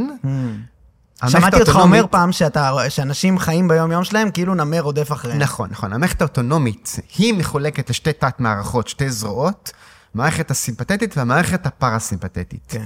הפרסימפתטית אחראית על כל התפקוד של הגוף והניהול של הגוף במצבי שגרה, שאין שום איום על הגוף, אין נמר, זברות, ג'ירפות בסוואנה, הכל אה. רגוע, הגוף יש לו זמן לתחזוקה שוטפת, ניקוי רעלים, זיהוי, חיסול תאי סרטן, אה, מלחמה בפטריות, בווירוסים שפלשו, כן. אה, תיקון רקמות, שכפול תאים ועוד ועוד. פעילות שוטפת. כשיש נמר חלילה, הגוף עוצר את כל התחזוקה השוטפת, יש נמר. זה- איום קיומי מיידי, כן. ונכנסת לפעולה בצורה יותר דומיננטית, זאת המערכת הסימפתטית. אה, אוקיי. שמפעילה את הגוף במצבים של עקה, של סטרס, של סכנה אה, קיומית, הישרדותית. אה, ואז קורית סדרת פעולות שמטרתה הישרדות. עכשיו, היום אין נמר ברחוב, אבל אנשים חיים רוב הזמן, כמו שאמרת, ואמרתי את זה לא פעם בהרצאות שלי גם, אנשים מסתובבים בעולם הזה עם נמר מול העיניים, כל אחד והנמר שלו. האיום על הפרנסה, האיום על הבריאות, הצרות עם ההורים, עם הילדים, עם הבת זוג, עם הבן זוג, כל אחד והעניינים שלו, זה כמו נמרים כל הזמן מול העיניים. סטרס, מתח, דאגות, חרדות, איום, סכנה. ואז מי שפעילה רוב הזמן זאת המערכת הסימפתטית. עכשיו, אם היא פעילה רוב הזמן בצורה מאוד דומיננטית, אין תחזוקה שוטפת, אין ניקוי רעלים, אין זיהוי תאי סרטן כמו שצריך, אין מלחמה בווירוסים, חיידקים, חיסול דלקות כרוניות, ואז התחלואה הולכת וגדלה. וואו. כדי להיות בריאים, אנחנו- רוצים שרוב הזמן, לא כל הזמן, אבל שרוב הזמן, מי שתהיה בדומיננטיות משמעותית זאת המערכת הפרסימפתטית. עכשיו, יש פה מין פרדוקס, הרי שתיהן, הסימפתטית והפרסימפתטית, הן שתי מערכות של הזרוע האוטונומית, שלא בבחירה שלנו. איך אני יכול לעשות סוויץ', מה שנקרא, זה כן? מה שאני לא זה מבין. את הכפתור מסימפתטי לפרסימפתטי, כששתיהן בעצם לא רצוניות. כן. התשובה היא שיש אה, טריקים במרכאות. יש כמה פעולות רצוניות שאני יכול לעשות שישפיעו על המערכת הפרסימפטית שלי, יהפכו אותה להיות דומיננטית. כי יש, מסתבר, שרירים, או אה, גם איברים אחרים בגוף האדם, או דברים שאני יכול להתעסק איתם בצורה רצונית מחשבתית, שהם מחוברים למערכת הרצונית שלי ולמערכת הפרסימפטית שלי. ואז הפעלה שלהם תגרור מיד לדומיננטיות פרסימפטית. כמו כמו מדיטציה? למשל נשימה, נשימה? נשימה? שרפתית. השרעפת, Mm. שריר מאוד גדול, רחב, שמחלק בין בית החזה לחלל הבטן.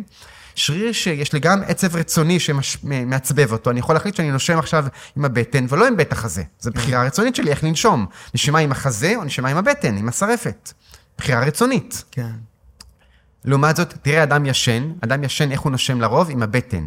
אדם, ב, ב, אם בטח אם הוא במתח, איך הוא נושם? בעיקר שמות שטחיות עם בטח הזה, בטח בהתקף חרדה.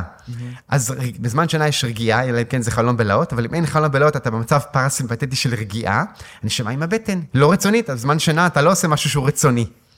אז השרעפת מקבלת עצבוב גם רצוני, סומטי, וגם כן. פרסימפטי בו זמנית. וואו. אז אם אני מחליט שאני עכשיו מקדיש חמש דקות, שמונה דקות ביום, מיישר את הגב, מזדקף, ונושם עם השרעפת בלבד, ממש מכניס את האוויר עד הבטן, מנפח את הבטן, מוציא עם הבטן בלי בטח הזה, הוא לא פעיל בנשימה, רק, רק השריר השרעפת עצמה. אני בעצם יוצר פעילות שיוצרת דומיננטיות פרסימפטית. וזה מאפשר לי יותר שליטה על הפעולות רגיעה. ה... רגיעה. מוריד לחץ דם, mm. מאזן רמות סוכר, אם יודעים רגע על הרמה הביולוגית. כן, אני, אני, אני, אני ברמה הקוגניטיבית יודע ממש לזהות בקלות, כאילו, אחרי דבר כמו שתיארת עכשיו, אני יודע שאני אהיה מרוכז. מפוקס כן. יותר, מרוכז יותר, שמח יותר. כן, נכון. אגב, יש מחקרים, אנשים שמתרגלים יום-יום נשימות צרפתיות, ואפילו רק שמונה דקות ביום, מדווחים, המחקרים מראים, קודם כל ירידה בלחץ דם, ירידה באיזון סוכר, אם עושים את אחרי האוכל, פתאום הארוחה, רמת הסוכר אחרי הארוחה תהיה נמוכה יותר, בין אם עשית, אם עשית את זה, לעומת אם לא עשית את זה. ממש וואו, כך. וואו, מרתק. תגיד, אתה מכיר את המחקר על ה... אה, עם הגורילה? מחקר עם מה? גורילה? איזה מחקר? יש איזה מחקר, הרבה מחקרים על גורילות. כן, כן. שמים לך קלטת של אנשים מתמסרים בכדורסל, חצי, שלושה אנשים עם חולצה שחורה, שלושה אנשים עם חולצה לבנה, אומרים לך, תספור את הפעמים שהחולצה הלבנה התמסרו.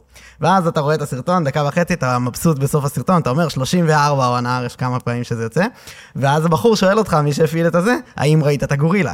ואז אתה אומר, אה, מה, איזה, 50 אחוז מהאנשים אומרים, מה, איזה גורילה. איזה גורילה, לא ראו את הגורילה. ואז הוא מחזיר אחורה את אותו סרטון, ובאמת באמצע הסרטון, בזמן שהם מתמסרים, גורילה נכנסת, עושה ככה, כאילו בן אדם מחופש לגורילה ויוצא. ומה שזה מלמד אותנו, שהפקודה שאתה נותן לעצמך כהוראה לאן להסתכל, היא מה שאתה רואה. חד משמעית. אדם, מעבר לזה, גם ברמה הרוחנית, אדם רואה את מה שהוא רוצה לראות. כן. אדם שמאמין שהעולם מלא שקרנים, רואה שהעולם מלא שקרנים. Mm-hmm. אדם שמאמין שהעולם מלא אנשים טובים, רואה מלא אנשים טובים. כן. אתה רואה את מה שאתה רוצה לראות. זה ממש רמב"ם.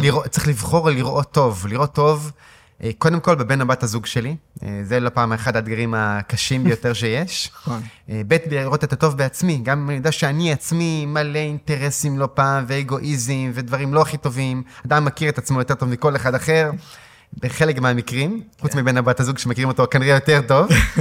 אז נכון. לראות גם את הטוב שיש בתוכי, אה, זה גם משימה חשובה. כן. את הטוב באחרים, גם אם הם לא מושלמים, וגם אני הרי לא מושלם, גם הם לא מושלמים, יש בהם גם הרבה רע אולי, כן. הם בוחרים גם ברע מדי פעם, גם אני בוחר ברע מדי פעם, בואו נראה את הטוב שבהם. אני אומר תמיד אצלנו בלימודי הרפואה התזונתית, לסטודנטים שלנו, העולם הזה זה כמו חדר כושר לנשמה. אדם בא לחדר כושר, הוא בא כדי לחזק את השרירים שלו. יש שם משקולות, מכשירים כאלה וכאלה וכאלה, נכון? כל מכשיר עובד על שריר אחר בגוף, נכון? כן. עכשיו, הוא, או, אדם שבא לחדר כושר הולך לעבוד קשה, עד כדי כאב, הוא דוחק את המשקולות עד כדי שהוא כבר קורס לפעם. המאמן אומר לו, תגיע לקריסה, תגיע למצב שאתה כבר לא יכול. אז השריר שלך ייבנה הכי טוב, הכי מהר, נכון? כן. תגיע לקריסה של ה... אתה פנים אדומות, כאבים בשרירים, אתה, אתה כבר קורס. אתה לא בא לנוח, אתה יודע שאתה בא לעבוד קשה מאוד. כן. יש לך תיאום ציפיות עם מה זה חדר כושר. כן. עכשיו, אוקיי. העולם הזה זה חדר כושר לנשמה. אה. כמו שאדם בא, הולך לחדר כושר לחזק את השרירים הגופניים שלו, הנשמה ירדה לעולם כדי לחזק את השרירים הרוחניים שלה. מה זה שרירים רוחניים? להיות סבלני, לראות טוב בכל אחד אחר, לדון לכף זכות, לאהוב, לתת, להקריב מעצמי, לדעת להגיד תודה, להודות, לדעת לסלוח. אלה שירים רוחניים, צריך לפתח אותם. וואו, מדהים. להיות סבלנים.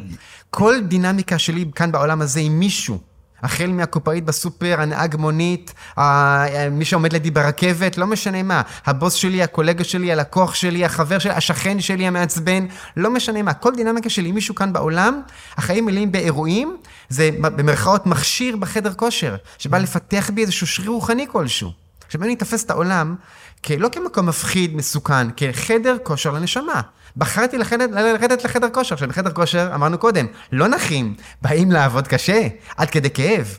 גם העולם הזה, לפעמים מאתגר אותנו, האירועים, המכשירים, במרכאות, בעולם הזה, לא פעם מאתגרים עד כדי כאב, כאב רוחני, כאב נפשי. Mm. אבל אם אני זוכר שזה חדר כושר, ואני זוכר שבעצם המכשירים, גם הקשים שבהם, ויש מכשירים מאוד מאוד קשים, הם מטרתם לפתח בי שרירים רוחניים, ואני בחרתי את המכשירים האלה. נשמה לפני שיורדת כאן לעולם, בוחרת את תנאי הפתיחה שלה, עם איזה גוף להיוולד, לאיזה הורים להיוולד, עם איזה פתיחה לצאת כאן לעולם, כדי לפתח שרירים רוחניים מסוימים שאותם היא צריכה לפתח. וואו. והיא בוחרת לפתח אותם. והיא יודעת שהיא היא הולכת כאן לעבוד קשה. הנשמה למעלה יודעת מה מחכה לה פה. חדר כושר, לעבור ממכשיר למכשיר, מכשיר אחד יותר קשה מהשני. והיא יודעת את זה. אנחנו פה שוכחים את זה. והרואים חווים את החיים לא פעם כסבל, כ, מטרגדיה לטרגדיה, אני, אדם חווה את עצמו כקורבן של המציאות, זה הדבר הכי נורא שיכול להיות. לא, אתה בחרת לבוא לפה כדי להתחזק, לפתח שרירים רוחניים. תראה כל אירוע בחיים לא כבעיה, לא כצרה, כאתגר, כמכשיר שבא לחזק אותך, לפתח דרך היכולות. לגמרי. אני, אני מתרגל באופן קבוע הודיה, שאני יודע שאתה גם אומר עליה. כלי מדהים, הודיה. כן. זה... אחד הכלים החזקים. ממש, אני רואה איך זה משנה לי בשנייה את, ה, את התגובתיות שלי כלפי אנשים שאני פוגש. כאילו, ביום שבו אני כזה ungrateful, שאני מרגיש שקרה לי משהו דווקא לי, זה היום שבו אני אהיה הכי לא נעים לזולת, וזה גם יחזיר אליי הכי, הכי פחות אה, דברים בחזרה. ויש לי עכשיו, אבל יש לי שאלה שממש מרתקת אותי, ואני לא יודע איך אתה תענה. סליחה. על המערכת יחסים שלך עם אה, אלוהים, אם אפשר. איך אתה בעצם חווה אותו, מה האמונה שלך, כאילו, ברמה האישית שלך. איך אני חווה את, ה, את הבורא. כן. מה המערכת יחסים שלך איתו? מערכת יחסים שלי איתו. אה, אגב, אה, מורכבת. וואלה. כמו כל מערכת יחסים. אני חושב שזה טבעי ונורמלי. אה, יש פעמים שאני חש אהבה עצומה אליו, והוקרה עצומה והודיה עצומה. יש פעמים שאני לא מבין אותו. Mm. בלשון המעטה לא מבין אותו. אפילו אולי קצת כועס עליו, על מה שהוא עושה. בין אם זה לי, בין אם זה לאחרים, שאני רואה את האתגרים שהוא מתמודד איתם, ואני לא מבין, לא מבין למה אתה עושה להם את זה? מה, מה הם חטאו, מה שנקרא? מה, למה עד כדי כך? אוקיי, מכשיר בחדר כושר, אני זוכר את האמירה הזאת, אבל יש גבול לקושי המכשירים. כן. תן להם מכשירים שמותאמים ליכולות שלהם. אתה חושב שהוא אחראי לסבל בעולם? הוא משפיע על הכל, הוא שולט בהכל, ו... קודם כל, אתה שאלת אם הוא אחראי על הסבל. הסבל הוא משהו מאוד סובייקטיבי. אדם יכול להיות במקום הכי נורא בעולם ולא לחוות סבל. אדם אחר יכול להיות במגדלי אקירוב בפנטהאוז אה, מפואר ולחוות סבל בחייו. סבל הוא משהו סובייקטיבי, הוא חוויה שלך שמושפעת בעיקר מדפוס החשיבה שלך. גם באושוויץ היו אנשים שסבלו יותר וסבלו פחות, אפילו כאלה שהיו, לא אגיד את המילה מאושרים, לא הייתי שם כדי בכלל להגיד או לדבר על זה, אבל אנשים שחוו את אושוויץ אחרת לגמרי. זה הדבר הראשון שעלה לי. מיצו את החיים שלהם, גם שם, כן. בנתינה, בעזרה, בתפילה, בהודיה, היו מחוברים אליו, לא הבינו אותו, אולי כעסו, אבל נשארו עם אמונה וידיעה שגם כשאני לא מבין, אני יודע שהוא עושה הכל לטובה. אחד העקרונות המרכזיים ביהדות זה שאין רע יורד מלמעלה, הכל לטובה. חלק אני חווה מיד כטוב גלוי, בגופי ובבשרי, חלק אני חווה אותו דווקא כמשהו שמכאיב לי, גופנית או נפשית. אבל אני יודע שזה לטובה. אני לא מבין למה, אני יודע שזה לטובה. ו... פשוט, אתה אמרת שאתה כועס, כאילו, משם הגענו לזה. הכעס, קורה שיש רגעים כאלה, אבל אני מיד ממיר אותם, אני מיד אה, נעזר mm. בכלי השכל. אני מבין. בדפוסי החשיבה. אני אומר, אני לא מבין אותו, למה הוא עשה את זה, לי או לאחרים. אתה לא מדבר על באמת מקרים דוגמת uh, שואה. כאילו, מה, מה זה היה צריך להיות? לא רק השואה, השואה באיזו דוגמה קלאסית, מה כן. שנקרא, אבל אתה יודע, לא צריך ללכת לשואה אפילו. תינוק שנולד עם מומים קשים ועובר כן. ניתוחים, שנתיים בבית חולים בחייו, במקום לזחולת עם ילדים במעון, בגן, להתפתח, מאושפז עם צינורות לכל הכחור בגופו. שואל את עצמך, למה? מה הוא עשה, התינוק הזה? במה הוא חטא? אין לי תשובה. או הורים שמאבדים ילד בגיל קטן. מה, מה, מה, מה בדיוק? לא צריך לשואה כדי לשאול את השאלות הקשות האלה. זה מאוד בחוץ. מה איתך בחיים שלך? אתה... כאילו מדבר איתו, אתה... מדבר איתו כל הזמן. אני חושב שקריטי לדבר איתו, mm. אה, קריטי להגיד לו גם, אני לא מבין אותך, זה לגיטימי להגיד לו את זה. קריטי להגיד לו, בעיניי חשוב, לגיטימי להגיד לו, אני רוצה להבין אותך, כן. תסביר לי, תראה לי. או, וגם יש מקום של ענווה להגיד לו, אני לא מבין אותך. כן. אני יודע שאני אולי גם לא אבין, בטח לא עכשיו, אני מקווה להבין בהמשך, אולי עוד בחיי. אה, כבר נגיע לנושא של להבין עוד בחיי או להבין אחרי המוות. אבל אני, אני, אני, אני, להגיד לו, לפתוח בו, אני סומך עליך, אני בוטח בך, לבטוח בשם. הביטחון בשם הוא דבר מאוד מאוד חשוב, גם כשאני במצב מצוקה וקושי שאני לא רואה איך אני יוצא מהצרה שאני כרגע נמצא בה חלילה. להיות בביטחון גמור שהשם מוביל אותי והוביל אותי לכאן, ויש לו את כל הכלים כדי לצאת מהצרה הזאת, והוא יושיע אותי מהצרה הזאת. אתה חושב שזה עניין, כאילו, חשוב לבריאות להאמין באלוהים? אני חושב שזה מאוד חשוב. אני חושב ש... אני מתקשה לראות איך אפשר להיות בשמחה אמיתית, hmm. בשלווה פנימית אמיתית, בלי אמונה שהכל לטובה, שיש בורא שמכוון את הכל ושולט על כל אלה שנופל, ושולט על כל דבר שמישהו עושה לי, גם אדם אחר, ומכוון את הכל, ועושה הכל לטובתי ובשבילי ולמעני, כדי שאני אצמח ואתפתח ואתקדם מזה. בלי הדפוס חשיבה הזה, איך להיות כאן בשמחה, אני לא יודע. כן. כי תשמע, החיים, יש אנשים, מי יותר מפחות, כל כך קשים, כל כך מאתגרים, מכשירים, אפילו הייתי אומר, סוג של מכשירי עינויים לחלק מאיתנו. נכון, נכון. ו- ובלי להבין את התמונה הגדולה, בלי לראות את זה שזה חדר כושר, שאני בחרתי לרדת לכאן ואני נשמה ולא גוף, ויש בורא ואני חלק מהבורא, והבורא רוצה בטובתי. אה, בלי הדפוסי חשיבה האלה, אני חושב שקשה מאוד לעבור את החיים מתוך שמחה אמיתית. אני מסכים שברמה הכי הכי אה, שורשית, בלי אמונה כלשהי בעתיד, קשה לצעוד קדימה. בכלל, כאילו, זה לא משנה במה. תראה, אם אין כוח עליון שמנהל פה את העולם, אז אז העולם. הזה זה ג'ונגל, זה הפקר, כל אחד יעשה מה שבא לו, ואני אני- אני- אני- אני חשוף ל- ל- לגחמות של כל אחד שנמצא כאן מסביבי. שיכול לפגוע בי, בא לי לתת לך את הקונטרה הנוצרית, שהיא אומרת שכאילו, לא הכל לטובה, אבל הגאולה היא ברמת האינדיבידואל. הדבר היחיד שאתה יכול לעשות הוא to uh, bear your cross, כאילו, תעלה לגבעה, תשים את הקרוס שלך ותסבול בשם כל האנושות, זה כביכול הדבר הכי נעלה. אה, באמת, זה, זה, זה קודם כל, העדות לא מאמינה בלסבול עבור כל האנושות, העדות מאמינה ב"תעשה טוב עבור כל האנושות". כן. לעלות על איזה גבעה ולהיות אה, צלוב בתור אידיאל, בתור, אני- אני לוקח את הסבל שלי, אה, כן. של כולם עליי, בוא תעשה טוב, תנצל את הדקה הפנייה שיש לך, לא כדי לקחת עוד סבל. תעשה טוב, תעשה מה שאתה יכול לעשות, לפי היכולות שקיבלת, לפי הכישרונות שקיבלת. זה גם לא, על פי היהדות לפחות, כן? זה כן. לא שיש גם רע. על פי היהדות הכל, הכל לטובה. ההבדל הוא אם אני מבין את זה זהו, מה עכשיו, זה עושה או לרוע? מבין את זה בהמשך. איך את דבריי במרכאות. כמעט הוכחה מתמטית. לא מתמטית, אבל אה, סוג של. קדימה. יש אירועים שקרו לך בחיים שלך, שאתה חווה אותם, איך שהם קרו, קרה דבר טוב, זכית בלוטו, וואו, מי יגיד שזה דבר רע? דבר טוב, קיבלת פרס, סיימת תואר, לא משנה מה, איזה, זכ... קבלת על איזה תפקיד נחשק, העלאה במשכורת, דבר, אתה חווה את זה כמשהו טוב, כמובן. מצאת בת זוג, דבר נפלא, נכון? דבר טוב. יש אירועים כשבזמן שהם קורים אתה חווה אותם כדבר רע, כסבל, ככאב, אפילו כטרגדיה נוראית. אבל בדיעבד אתה מבין אחרי שבוע, חודשיים, שנה, חמש שנים, עשר שנים, וואו, האירוע הזה לפני עשר שנים, נכון. שכשהוא קרה היה אסון, טראומה, סבל, האירוע הזה, זה מה שבנה אותי. נכון, נכון. בזכות זה אני מי שאני היום, בזכות זה אני הרבה יותר רגיש, אמפתי, פיתחתי יכולות, בחרתי כיוון אחר בחיים. האירוע הזה שאז היה אסון, מעיד לי בעיקר על. על הגישה שלך יותר מאשר בורא שמכווין את הכל. אתה מבין? רגע, דקה אחת, אני כבר נגיע ל- ל- לבורא שמכווין. Mm. אז כמו שאני, אה, לכל אחד מאיתנו אגב, יש אירועים שכשהם קרו היו אה, טראומה וסבל כן, וכאב. ובדיעבד אתה אומר, וואו, האירוע הזה, הוא בנה אותי. בזכות זה אני מי שאני היום לטובה. לגמרי. אני שמח. בדיעבד אני שמח שזה קרה. לא הייתי אותו אדם בלי האירוע הזה, הייתי כן. מישהו אחר לגמרי.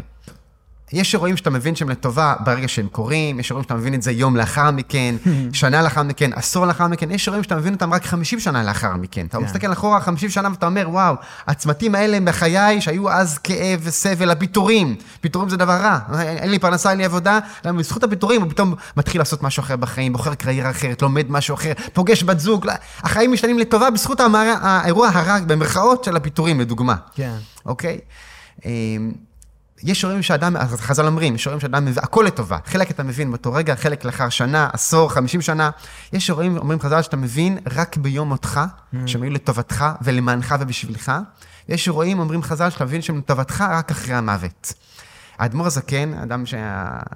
הרב, הרב, הרבי הראשון של חב"ד, כתב את ספר התניא, כותב שם, משפט מאוד עוצמתי, הוא אומר, אבל, ככה הוא כותב, כל מה שאמרתי לך כרגע, הכל לטובה, חלק אתה מבין מיד, לאחר זמן קצר, זמן מרובה, ביום המוות, לאחר המוות, אבל הוא אומר, אדם שיאמין באמת, באמונה שלמה, שכל מה שקורה לו קורה לטובה, ללא יוצא מן הכלל, אם הוא באמת בטוח בזה וחי את זה, אומר האדמו"ר זקן, מובטח לו שיזכה להבין את זה עוד בחייו, לא אחרי מותו, עוד מסכים, בחייו. אני מסכים. וזה בהקשר של הנצרות שאמרתי לפני שנייה, זה בעצם ההסכמה להסתכל על זה, לבחור ככה, כאילו, להסתכל על זה. זה, זה מה שאני לקחתי על זה עצמי. בחירה, אני לא, מה. אני לא בהכרח מאמין, אני אישית, שיש בורא שיצר הכל ושהכל לטובה, כי גם קשה לי עם ה... נשמע בדבריך, לצורך העניין, תקן אותי אם אני טועה, שאפילו השואה באיזשהו מקום יצרה את המדינה ליהודים, זה, אפשר לטעון שזה לטובה. אני כאילו רוצה לשים איך השואה ספק על העניין איך של השואה הרוע. טובה, מה זה, קטונתי זה מילה עדינה. אנחנו לא מדברים על השואה, אי אפשר להבין את האירוע הזה בכל קנה מידה שהוא. אגב, לא רק את השואה אי אפשר להבין, תינוק כן. שמת אני לא יכול להבין. נכון. לא יכול להבין גם, תינוק אחד, לא צריך לשישה מיליון. כן. תינוק אחד ש, שנרצח, כן. או מת ממחלה בגיל של- שלוש, ארבע, מאיזה גידול, לא מסוגל להבין את זה, לא צריך ללכת לשישה מיליון כן. שנרצחו. לא מסוגל להבין. לא יכול להבין, לא, אני לא רואה את הטוב שבזה. אז אני- אני אבל מבין. זה שאני לא רואה את הטוב ולא מבין מה הטוב הזה, לא אומר שזה לא טוב. אני עם אמונה שהיא מעל השכל, עם ביטחון שזה לטובה, לא מבין איך, לא מבין למה. שכאילו ה- אה, יש, אה, הכל כבר כתוב והרשות נתונה. דוד המלך אומר בתהילים, אותך השם כי ענפת בי. יגיע היום שאני אודה לו על כל, הת- כל הכאב שהוא הביא לי. למה? כי אני אבין שהכאב הזה, הנוראי שהוא גרם לי בחיי, כן. היה לטובתי. אני, לא רק שאני אבין, אני אודה לו על כך. בהקשר. המטאפורי של ההתנהגותי, שאני לומד מזה וזה, אני מסכים איתך לחלוטין. רק בהקשר שלה בפועל, האם יש כוח חיצוני שמנווט את הכל והכל קורה בגללו?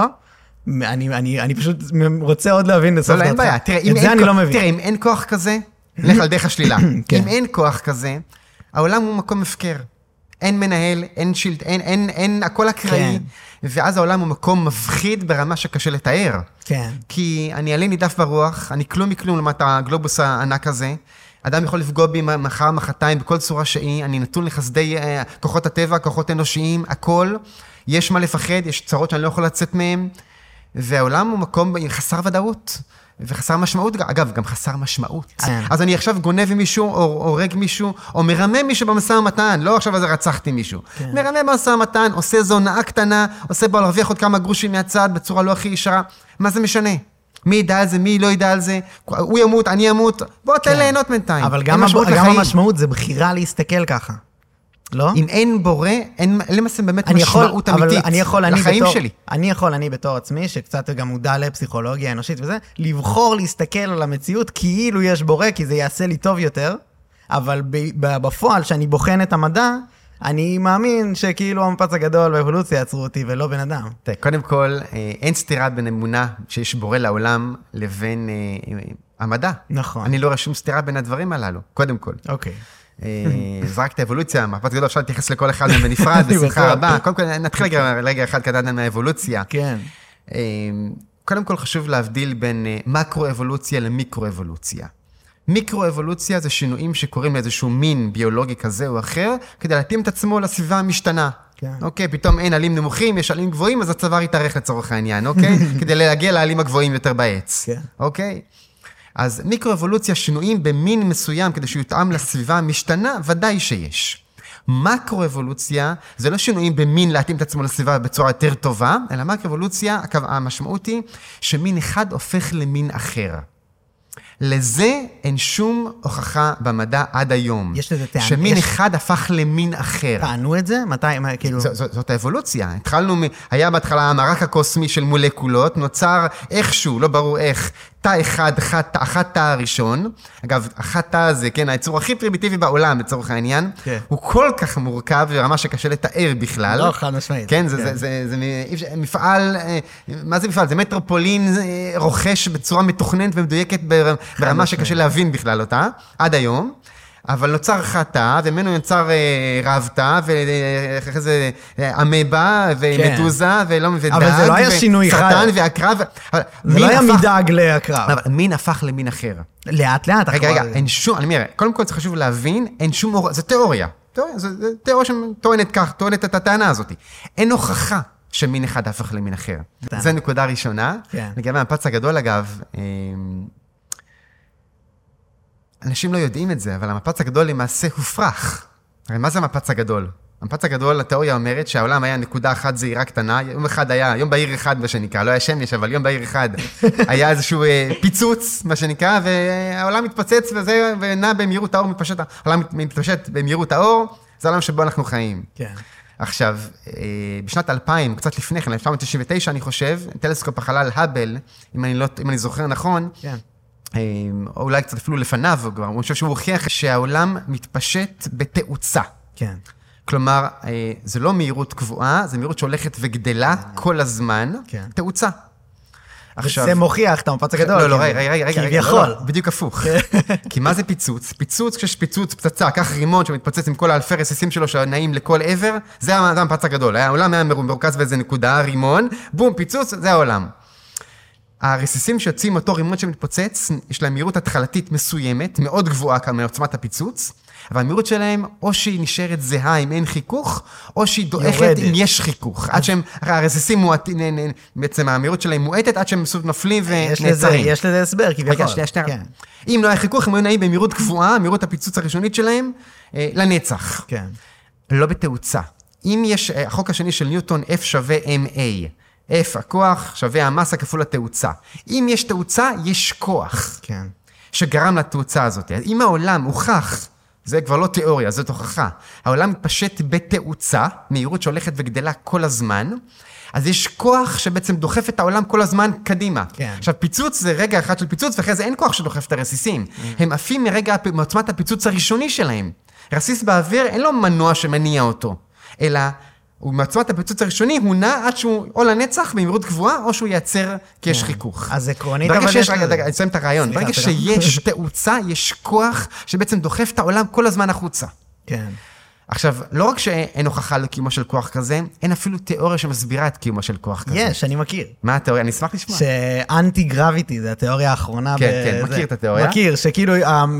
על פי החוקים של אה, איינשטיין לגרביטי, אמור להיות אנטי גרביטי, אבל אין לנו שום אה, אה, מקום בקוסמוס, מקום תיאורי, כמובן אבל גם דמיוני. אנטי-גרביטי, צריך להבין, יש פה כוח, עכשיו, כוח צריך מישהו שיפעיל את הכוח, מישהו שיזום את הכוח, כוח שבעצם מנפח את העולם, הוא גורם להתפשטות העולם במהירות שקרובה למהירות האור, ו- וזה לא פיצוץ, המפץ, הג... המפץ הגדול, תיאוריית המפץ הגדול כפיצוץ בעצם הופרכה. לא היה פיצוץ, אולי היה, אבל הפיצוץ הזה לא מסביר את היווצרות העולם. כי אם עולם נע בתאוצה, זה לא פיצוץ. יקום עולם. היקום, היקום, היקום, כל היקום, כל היקום כולו, כל הבריאה כולה. כן. נע בתאוצה, הגלקסיות מתרחקות אחת מהשנייה בתאוצה, אחת מהשנייה, יש פה כוח. אז זה לא פיצוץ, זה כבר לא פיצוץ. הפיצוץ אני- הזה לא יגרום לתאוצה. אני די בטוח שאם היה פה יושב אה, אסטרופיזיקאי כלשהו, היה לא, יכול ת- קצת תדע יותר. לך שאת הנושא הזה דיברתי עם הרבה מאוד פיזיקאים. כן? כן, כן. כולם בסוף נאלצו להודות שבאמת יהיה- חייב כאילו להיות פה לא כוח. יודעים, לא, לא, כאילו. לא, יש פה... הם אמרו, המפץ הגדול, הם הודו בפניי אגב, כמה לא מעט פיזיקאים, המפץ הגדול הופרך כתיאוריה, כי במקור התיאוריה לא אומרת, התיאוריה אומרת פיצוץ. כן. פיצוץ זה רגע אחד של פיצוץ ונגמר. כן. הרסיסים עפים וזהו, יותר אף אחד לא מתערב בהם, לא מניע אותם, לא מבין, דוחף אותם. אני מבין, אז מה- פה- אז אז כבר, אז התיאוריה עצמה, התיאוריה עצמה הופרכה. יש פתאום כוח שמאיץ את העולם כל הזמן, עם איזה טורבינה או מה שפועלת. אין להם אפילו מושג מה זה הכוח הזה. אין מדהים. להם מושג. אני, אני רוצה ללכת איתך, כאילו, אני יכול עקרונית לתת פה קונטרות, אבל אני, אני חושב שכאילו, אני לא הא- האוטוריטה בתחום להגיד נגד. אני רוצה ללכת איתך עם הקו מחשבה שלך, אז מה, מה אתה האלטרנטיבה שאתה מציע, כאילו? אתה, אתה בעצם אומר שזה לא היה, מפ... כאילו, אתה מבין? כל מה שכן רואים, אנחנו הרי רואים לאופק. המפץ הגדול זה נקודת ראייה שיש לנו מטלסקופים של מרחק. אנחנו רואים 14.7 לא, מיליארד. הפלט הגדול התבסס על דמות מאוד פשוטה, ראו שהעולם מתפשט. כן. אז אמרו, אוקיי, בוא נלך אחורה, התפשט, מה היה לפני שעה? הוא היה פה. מה לפני שנה פה? לפני מיליארד שנה הוא היה פה? לפני כמה וכמה, 14 לא, מיליארד יש שנה, המונח, הוא היה נקודה אחת יש זעירה. מונח שנקרא observable universe. אז הניחו- שהנקודה, אותה נקודה סינגולרית, ממנה התחיל העולם, היה פיצוץ. Hmm. העולם מתפשט, אז לך אחורה, לך אחורה, לך אחורה, תגיע לנקודה. כך נבנתה התיאוריה. ואז אתה שואל, אבל מה ברגע קרה? שגילו שהוא מתפשט בתאוצה, זה אה, מוטט את כל הקלפים. כי זה כבר לא פיצוץ. פיצוץ הרסיסים לא נעים בתאוצה, חשוב להבין. אני מבין מה אתה אומר. אני, אני, אני, אני כן יודע כאילו שזה אנטי גרביטי וזה, אבל, אבל אתה בעצם אומר שההסבר, בגלל שיש לזה תאוצה, הוא שמישהו יצר את זה, משהו יצר את זה. לא, קודם כל, לא זאת ההוכחה לקיומו של הבורא, ממש לא. לא. זה דבר אוקיי, ראשון. אוקיי, אוקיי. זה רק היה אה, הפרחה של תיאוריית המפץ הגדול המקורית של הפיצוץ. הבנתי, הבנתי, אוקיי. זה לא זאת אז ההוכחה מה שיש סיפור בורא. הבריאה שאתה מאמין בו? סיפור אה, בראשית? הבורא ברא את העולם. אגב, עבור האדם, האדם הוא נזר הבריאה בלשון חז"ל, מטרת כל הבריאה, כי הוא היצור היחידי בעל כוח בחירה כן, שאני רצוני, אשמח מודע. שתיכנס אליו עוד, אה, גם לנושא הבחירה. שנייה, תסיים גם את הנושא של הבריאה עצמה, אבל הבחירה של אה, רוע וטוב. כן, כאילו. זה שזה רק לבני אדם. אגב, כן. אין מושג כזה נמר רע. נמר שטורף ג'ירפה הוא נמר רע? לא. לא, הוא נמר, נמר טורף ג'ירפה, זה מה שהוא יודע לעשות בחיים. זה, הוא נועד לזה, זה זה מה שהוא צריך לעשות בחיים, לטרוף ג'ירפות. כן. זה תפקידו, אחרת הוא ימות. הוא לא נמר רע. אה, בטבע אין טוב ורע. רק האדם יכול להיות טוב או רע. כי רק לאדם יש בחירה חופשית מלאה. אדם יש לו בחירה במעשים? שלו אבסולוטית. אתה מאמין בזה באמת, בלב שלם? חד משמעית. אתה יכול לבחור, האם, אה, אם אתה פוליטיקאי לצורך העניין, אתה יכול לבחור האם לקחת שוחד או לא לקחת שוחד. אז אני- אני- אתה יכול לבחור, אם אתה נשוי, לבגוד באשתך או לא לבגוד באשתך כשאתה בטיול בחו"ל לבד. זה בחיר, יש לך 100% בחירה. אתה לא אנוס לבגוד באשתך, אתה לא אנוס לקחת שוחד, לא הכריחו, זה 100% בחירה. אז יש, יש uh, פילוסוף מוסרי uh, מודרני שנקרא סם הריס, שהוא טוען, בגלל שיש לנו חלק במוח שהוא ה limbic system, שבעצם הוא מקבל את ההחלטות, והוא טוען שזה יכול ממש להיות בן אדם עם ג'ויסטיק בחדר השני, שמחליט לי, אוקיי, עכשיו אני אשתה מהכוס של הקפה שלי, אה, אוקיי, עכשיו אני אשאל את השאלה הזאת, עכשיו אני אגיד את המילים האלה. זה לא בחירה פיזית, הרציונל מגיע אחרי ה limbic system כביכול. אז הוא טוען שבגלל זה אין free will, אין שום בחירה. אם אין בחירה חופשית, אין משמעות לכל מערכת המשפט שלנו, לכל מערכת בתי הכלא. אגב, כולנו אה, מרגישים תחושה אינטואיטיבית שהרוצח של תאיר זאדה, כן. כן, משפט אה, סדורוב המפורסם, בין אם זה סדורוב, בין אם זה מישהו אחר שרצח הוא אותה. זוכה, כן. הוא זוכה, נכון? אין לי מושג מי רצח, אף אחד כנראה לא יודע מי רצח באמת. נכון. אה, מישהו רצח אותה, נכון? כנראה. אותו באותו תא שירותים. כולנו מרגישים שאותו רוצח נתעב שרצח נערה, ילדה צעירה, מגיע לו להרכב בכלא כל חייו. עכשיו, כל רוצח, לא רק רוצח שלה. אם הוא היה אנוס לרצוח, והוא לא בחר לרצוח, אז, אז באיזה זכות אני מעניש אותו? אני- אני- הוא, הוא לא אשם, ש- שלח אותו לחופשי. אני שם על זה... שחרר את כל הפושעים מהכלא. את כל הגנבים, הרוצחים. אדם שיאנוס ילדה קטנה. אתה שומע כזה סיפור, אתה אומר שירכב בכלא כל חייו. אונס קבוצתי, שכנסו, שירגבו בכלא, מה זאת אומרת? אם הם היו אנוסים לעשות את זה, הם לא בחרו בזה, אז אין שום הצדקה להעניש אותם, כי הם אה, בעצם אה, רובוטים שתכנתו להם איזשהו קוד תוכנה שאומר להם, אתם צריכים לאנוס, אתם צריכים לרצוח. אבל כולנו מרגישים בנפש שזה שאנס בחר לאנוס, זה שלקח שוחד, בחר לקחת שוחד. זה שבחר לבגוד באשתו, או הפוך, היא בחרה לבגוד בו, היא בחרה לבגוד, יכלה גם לא לבגוד. זה שבחר לרצוח, יכל, היה יכול לבחור לא לרצוח. אנחנו מרגישים שיש לנו בחירה, אדם גם מרגיש על עצמו שיש לו בחירה חופשית. אתה יכול לבחור עכשיו, כשאתה נשאל שאלה, להגיד את האמת או לשקר. אתה מרגיש שיש לך 100% בחירה, אתה מרגיש את זה. אתה חווה את הבחירה בחייך כל רגע ורגע. אני, אני דווקא בגלל... אתה, אתה עומד מול, מול בערב, אפילו בוא ניקח את זה לדוגמה של בריאות. אתה עומד בערב מול המקרר. אתה יכול, אתה יכול, יש לך 100% בחירה לבחור לאכול עכשיו את הפסטה מהקמח המלא, או לבחור להוציא איזשהו אה, אה, קרקר מהמזווה או עוגה. כן. אתה יכול לבחור. אני בא לי... או ל- סלט. אני, אני מקבל, ובא לי להגיד לך שאני כן אבל חי עם חוויה שבה אני מודע להרבה זמן מהח... מהיום-יום שלי, שבו הוא אוטומטי. ואני נותן לו כאילו להיות, להישאר ככה, ואני יודע שזה לא בחירה שלי. תבדיל בין אוטומטי באמת, לבין אני כרגע נכנע, נכנע לתאוות שלי. אם בא אה, לי לאכול עכשיו נכנע גלידה, לתאוות. אם, אם, בא, אם בא לי לאכול עכשיו גלידה, אה, טוב, זה אוטומטי, הגוף שלי מושך אותי לגלידה. לא, לא, לא, אתה בוחר לאכול גלידה, אתה יכול גם לא לאכול את הגלידה, לצורך העניין, כן? כן, אבל אתה מבין את מה שאני אומר? זה עם כניעה- ה- זה תבדיל בין כניעה לתאוות, כתירוץ, כתירוץ ל... טוב, זה אוטומטי, הגוף שלי מושך אותי לזה, מתוכנת לזה, אני צריך עכשיו את הגלידה. רגע, אבל. בתור, אני מבין, אני, וואו, אה, גם מלא דברים, אבל שכאילו, אה, בהקשר של, אה, בתור איש שיווק, שאני חוטא, אני גם מהעולמות האלה, אני בעצם פונה למערכת ה- הדופמין והסרוטונין אולי וכאלה של הקהל שלי, מנסה לגרות אותו ולגרום לפעולה אוטומטית. של- שהוא יקנה, וכולם קונים? לא, נכון. אז חלק בוחרים, חלק לא. יש להם בחירה. גם כשאתה רואה פרסומת, אתה יכול לבחור, כן יכול לבחור לא. יש את הפרסומת המפורסמת של קוקה קולה, עם קוקה קולה, ה-24 עם זה, כן, כן. אוקיי, פה עובדים על התת מודע, זה אבל משהו לא, אחר. זה לא מראה לך פה, שיש... פה אולי האדם היה אנוס, יכול להיות, Mm. יכול להיות. אבל בכל אה, משפט שתבחר לקדם את המוצר שלך לצורך העניין, כן. אה, גם הוא יהיה המשפט מכירה הכי מדהים בעולם, עדיין לאדם יהיה בחירה לקנות או לא לקנות. כן, יש חוקר... יהיה קשה להתנגד, המשפט מאוד ישכנע, הכל בסדר. אני מסכים. עדיין יש בחירה. יש חוקר אבולוציה עם ספר מדהים, שאני ממליץ מאוד לקרוא, שנקרא Behavior, החוקר קוראים לו רוברט ספולנסקי, שהוא uh, בעצם אומר שהוא הוא, הוא הולך מרגע הפעולה, בעצם קרה משהו, מישהו הרביץ למישהו, משהו כזה, ככה הספר מתחיל, ואז הוא הולך uh, שנייה אחורה, פרק שלם, דקה אחורה, פרק שלם, שעה אחורה. אה, מילניה אחורה, עשרות אלפי שנים אוקיי. אחורה וזה. ואז כאילו מראה שבעצם הפעולה עצמה שאתה ביצעת, יש לה הסברים של עשרות אלפי שנים. אוקיי, אני וש- מקבל את זה שיש הסברים לכל פעולה שאני בוחר לעשות, עקב, עזוב, אני נלך ל- ל- לחיים שלנו עצמם, לא לגלגולים קודמים, מה שנקרא. כי ההורים שלי חינכו אותי בצורה מסוימת, הייתי- גרתי בבית מסוים, כן. חוויתי נורמות מסוימות, אה, היה לי גנטיקה. שרות מההורים בצורה מסוימת. גם גנטיקה אבל, עצמה. אבל אני עדיין יש לי בחירה. זאת אומרת, הבחירה שלי אולי תהיה יותר קשה, זה כן.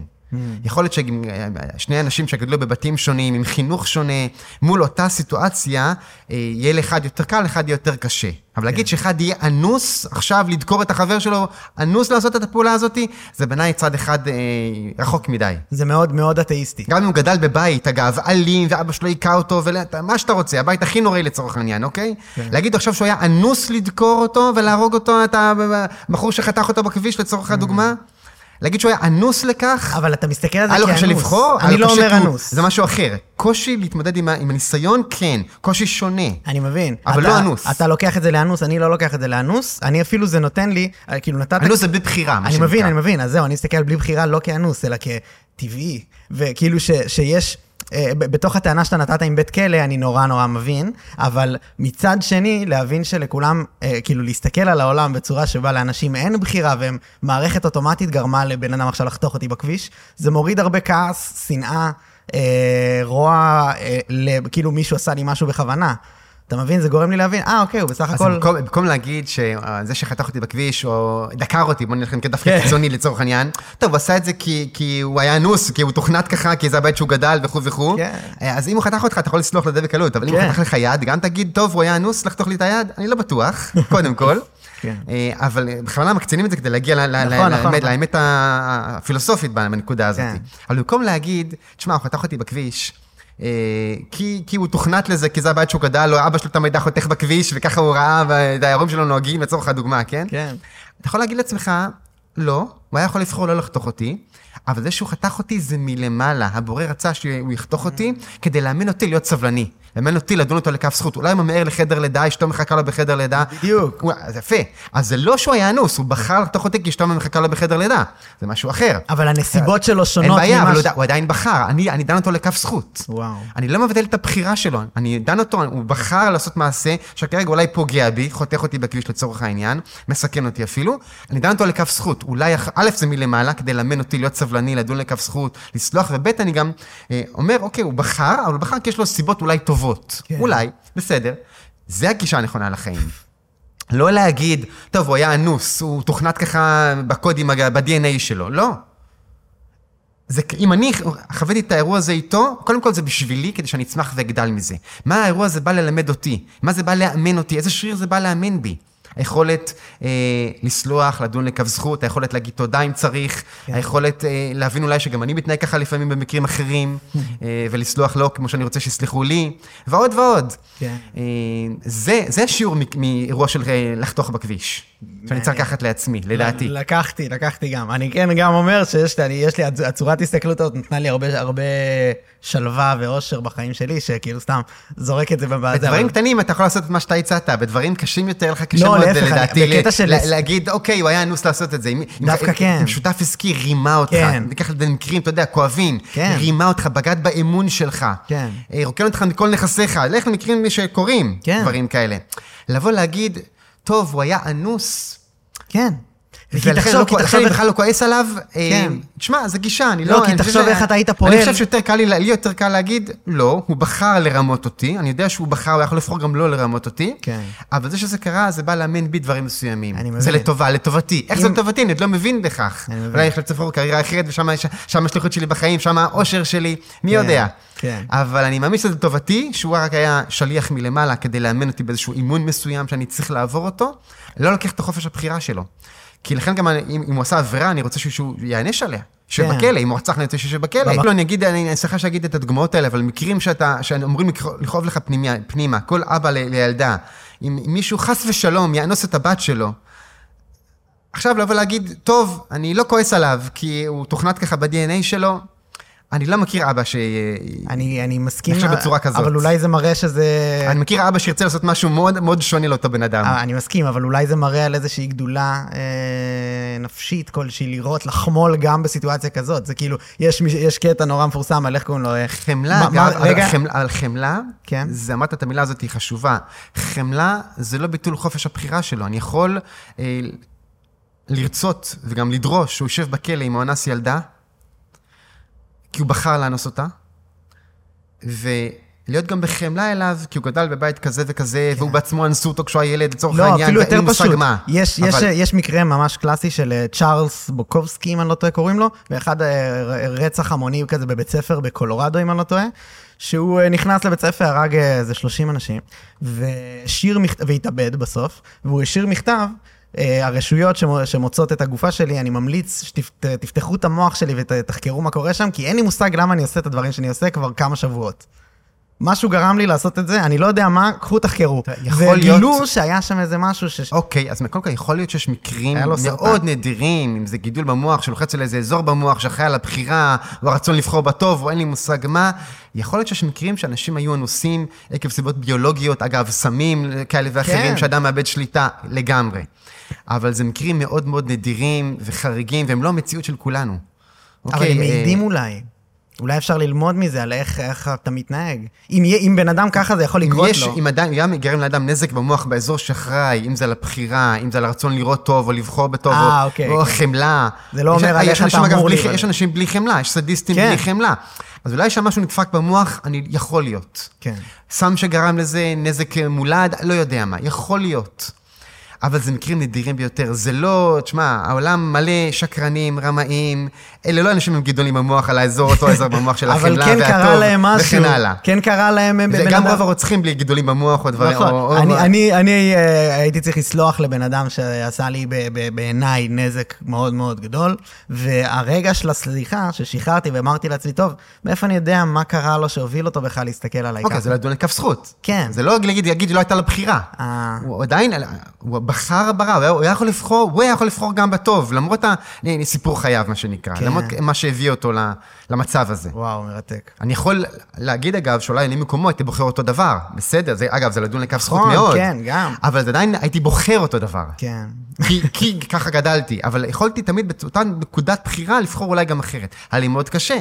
הבחירות שלנו, קושי הבחירה בטוב הוא, הוא שונה מאדם לאדם, בהתאם לבית מי שאתה, הן גנטית והן גם uh, תרבותית וחינוכית. וואו. אני אגיד רגע נקודה אחת, uh, באמת, uh, לחבר גם את נושא הבחירה שדיברנו עליו, וגם את נושא האבולוציה שעלה קודם, דווקא מתחבר מאוד ביחד. אה, סליחה, המפץ הגדול דווקא.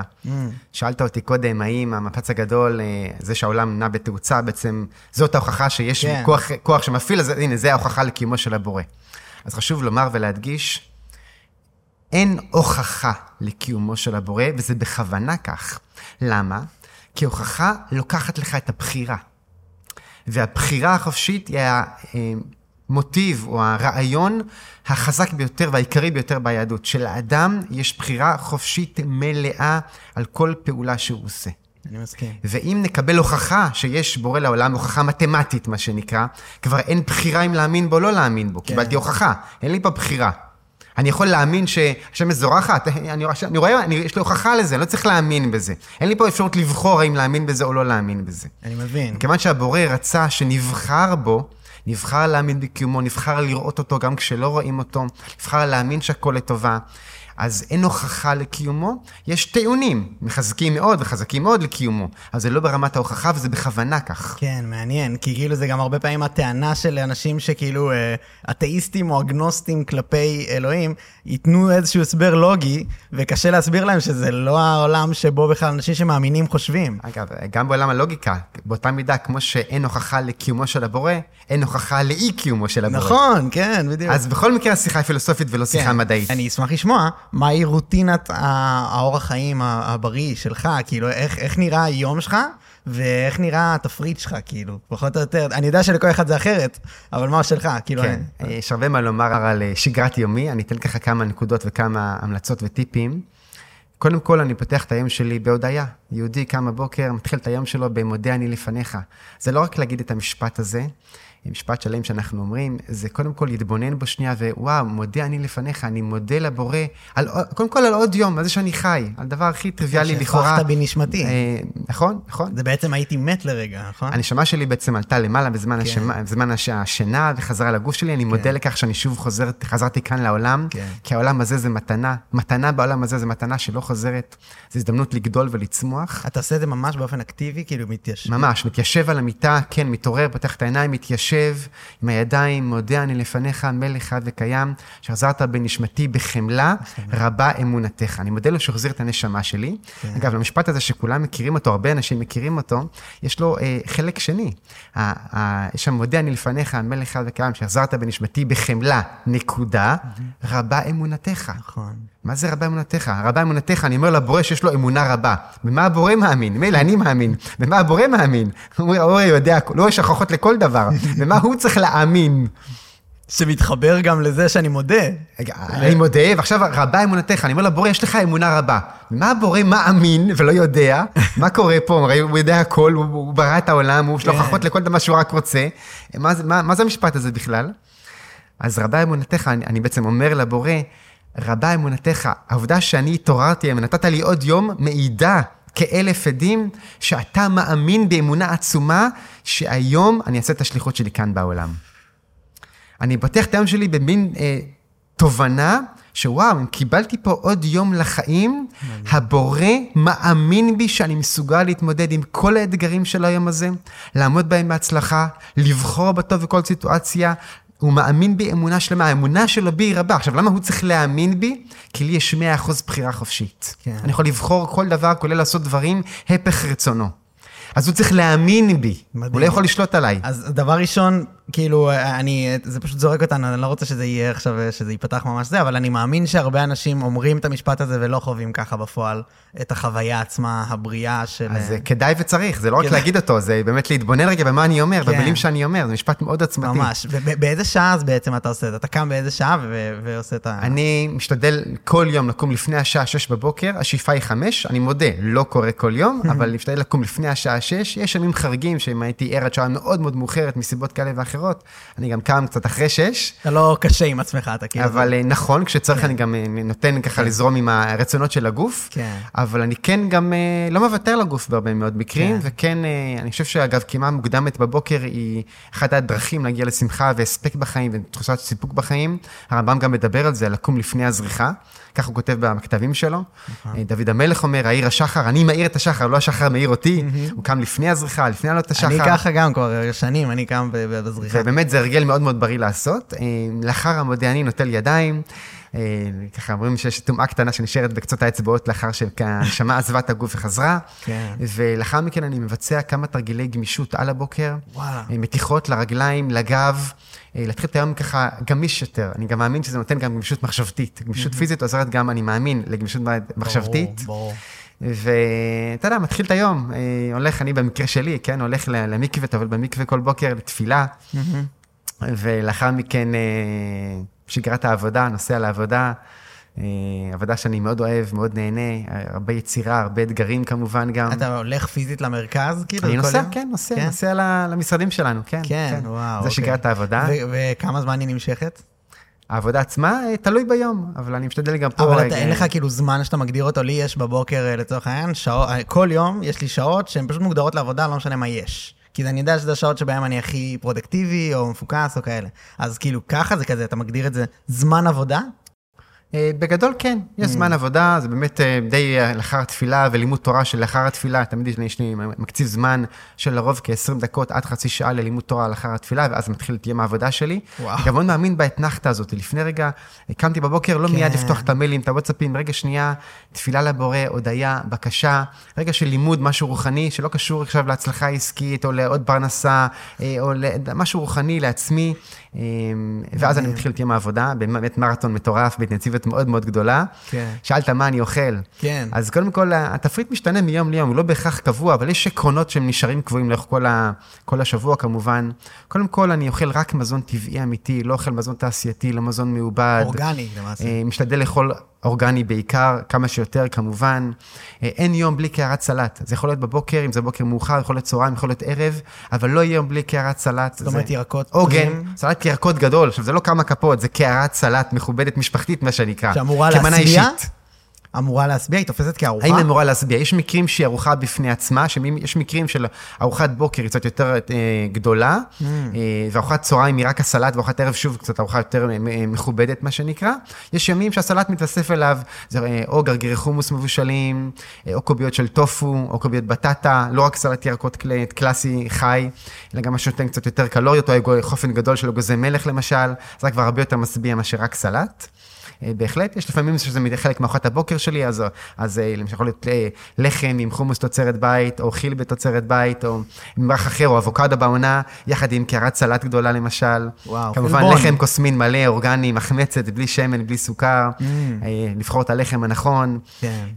יש ימים שארוחת הבוקר היא פירות או שייק, אני משתדל לאכול לאחרונה הרבה יותר שייקים ירוקים, התקופות שהיה פחות, התקופות שהיה יותר. עכשיו אני חוזר לזה. יש תקופות בחיים, מה אתה מרגיש שנכון לך. כן. שייק של עלים ירוקים, נבטים ירוקים עם פירות. לא, רוב היומות השבוע זה ארוחת הבוקר שלי. אבל גם לא כל יום משלמים שדווקא שלא, שאין את השק בבוקר, השק מגיע אחרי צהריים, או בכלל לא, גם זה קורה. העיקר לאכול אוכל מזון טבעי ובריא, מרקים, מרקי ירקות, מרקי קטניות, מרק עדשים, מרק אפונה. וואו. אוכל אמיתי. כן, אני מאוד, מאוד אוהב קוסמת אגב, קוסמת, תבשיל קוסמת עם עדשים, עם ירקות. וואו. התבשיל השבועי שלי, אני חי ממנו רוב השבוע. באמת? כן, כן, כן, ממש ככה. כמה ארוחות יש לך ביום? כמה ארוחות ביום? זה או שניים או שלוש ארוחות ביום, לא פחות משניים, לא יותר משלוש. הרמב"ם מדבר על זה, על לאכול ארוחות מסודרות וגבוהות, כאשר לכל ארוחה יש התחלה וסוף. כן. התחילה ארוחה, נגמרה ארוחה, בוקר, צהריים, ערב, או לפעמים גם שתי ארוחות ביום. אבל uh, לרוב האנשים מתאים שתיים או שלוש ארוחות ביום, חלק שלוש, חלק שניים. אנשים מבוגרים uh, מאוד, עם גוף יותר חלש, מערכת תיקול יותר חלשה, צריכים לפעמים יותר משלוש ארוחות ביום, ארוחות יותר קטנות ויותר ריבוי ארוחות, אבל קטנות יותר כמובן. אבל לרוב האנשים זה או שלוש או אפילו שתיים. אה, משתדל מאוד אה, לשמור על לפחות 14, רצוי 16, 16 שעות בין ארוחת הערב לארוחת הבוקר, לפחות 14 שעות של אה, מנוחה למעיים, לא פעם גם 16, תלוי, מרגיש את הבטן, מרגיש את מערכת העיכול שלי. אני מחכה לתיאבון בריא, אני לא אוכל בבוקר עד שאין תיאבון בריא לאכול. בין אם זה ב-9, בין אם זה ב-10, בין אם זה ב-11, בין אם זה ב-12 בצהריים. גם ב-1 בצהריים קורה לפעמים, תלוי מה אכלתי ביום הקודם, אם זה הרבה קטניות שהעיכול שלהם יותר איטי ומורכב, אז לפעמים אני אדחה את ארוחת הבוקר לצהריים. אני מגיב... תורה שלמה שיש רק אני מגיב, אני מאוד מקשיב לגוף, מקשיב מתי הגוף שלי אומר לי, תביא לי אוכל, אני רוצה לאכול, אז אני ניגש לאכול את הארוחה. תמיד זה שוב, זה יכול להיות שייק, פירות, זה יכול להיות אה, אה, לחם עם סלט לידו. כן. מגוון רחב של אפשרויות. וואו, מרתק. אה, העיקר זה באמת להקפיד ללעוס טוב את המזון, לא למלא את הבטן, לא להתפוצץ בארוחה, לעצור בזמן, mm. גם עם האוכל מאוד מאוד טעים, לשלב פחמימה עם ירקות, אם זה לחם, אם זה קוסמת, אם זה קינוע, אורז מלא, תמיד שיהיה ירקות כדי למתן את העלייה ברמת הסוכר. ולבחור בטוב, לבחור, דיברנו על בחירה, לבחור בטוב, לבחור באוכל אמיתי, טבעי, רצוי אורגני, אבל בטח לא מזון מעובד תעשייתי, ממרחים מוכנים וקנויים וכן הלאה, דברים שיש להם חומרים משמרים ושמנים לא טובים מזוקקים ועוד ועוד. אוקיי, מסכים, יש לי מיליארד שאלות, אבל מה אנחנו כאילו צריכים לסיים? כן, אולי בעזרת השם נתאם... אה, לגמרי, אפשר למצוא עוד זמן, נעשה ספציפית אולי רק על זה אפילו, כי אני, רק פה יש לי עכשיו עוד מיליארד על התזונה וזה, יש לך פשוט, אתה, הרבה מהתוכן שלך הוא על תזונה ועל אה, אה, כושר, כאילו במובן ה, אה, גם המנטלי ודאי, וגם... ודאי, אגב, לא דיברנו על זה, אבל כן, שגרת היום חייבת לכלול גם פעילות גופנית, כן. ואפילו אם זה רק חמש דקות, אני לא פעם עושה יום כן, יום משתדל לעלות במדרגות, יש בניין ברחוב שלי, תשע קומות, עולה אותו פעמיים, אפילו שלוש פעמים, יורד, עולה, יורד במעלית, פעמיים, שלוש, וואו. אה, במהירות המקסימלית שאני מסוגל לה, כן. מעלה, את הדופק, מזרים את הדם, לוקח וואו. כמה דקות כל הסיפור הזה, זה לא הרבה זמן. Mm-hmm. תרגילי כוח פה ושם, ככה כמה דקות בו, כמה דקות שם, אם זה בטן, יריחיים, תרגילי ידיים, שכיבות צמיחה, אה, שהגוף יפעל. זה לא צריך, אני לא משקיע שעתיים בחדר כושר, אין לי זמן לשעתיים בחדר כושר, אני לא חושב לא, שצריך לא, לעשות את זה. זה גם מה שנגענו מקודם של החמש דקות קריאה נכון, ביום. בדיוק, זה חמש דקות הזה, זה החמש דקות תרגילי כוח, חמש כן. דקות מישות, חמש דקות פעילות אירובית, כן. לגנוב את הדקות האלה במהלך כל היום כולו. אם מתרגלים לזה לאט לאט, זה נהיה חלק מהחיים. מדהים. טוב, אנחנו uh, היום נסיים פה. יש לנו אבל עוד הרבה על מה לדבר, אני מניח שנעשה את זה עוד בתקווה. בשמחה. אה, אז אה, טוב, אז אנחנו, אה, ממש אני מודה לך מקרב לב שהתארחת, היה לי מרתק, דוקטור גיל יוסף שחר, ממש תודה רבה, תודה לכל מי ש... תודה לכם. תודה רבה. תודה, תודה רבה. מעולה.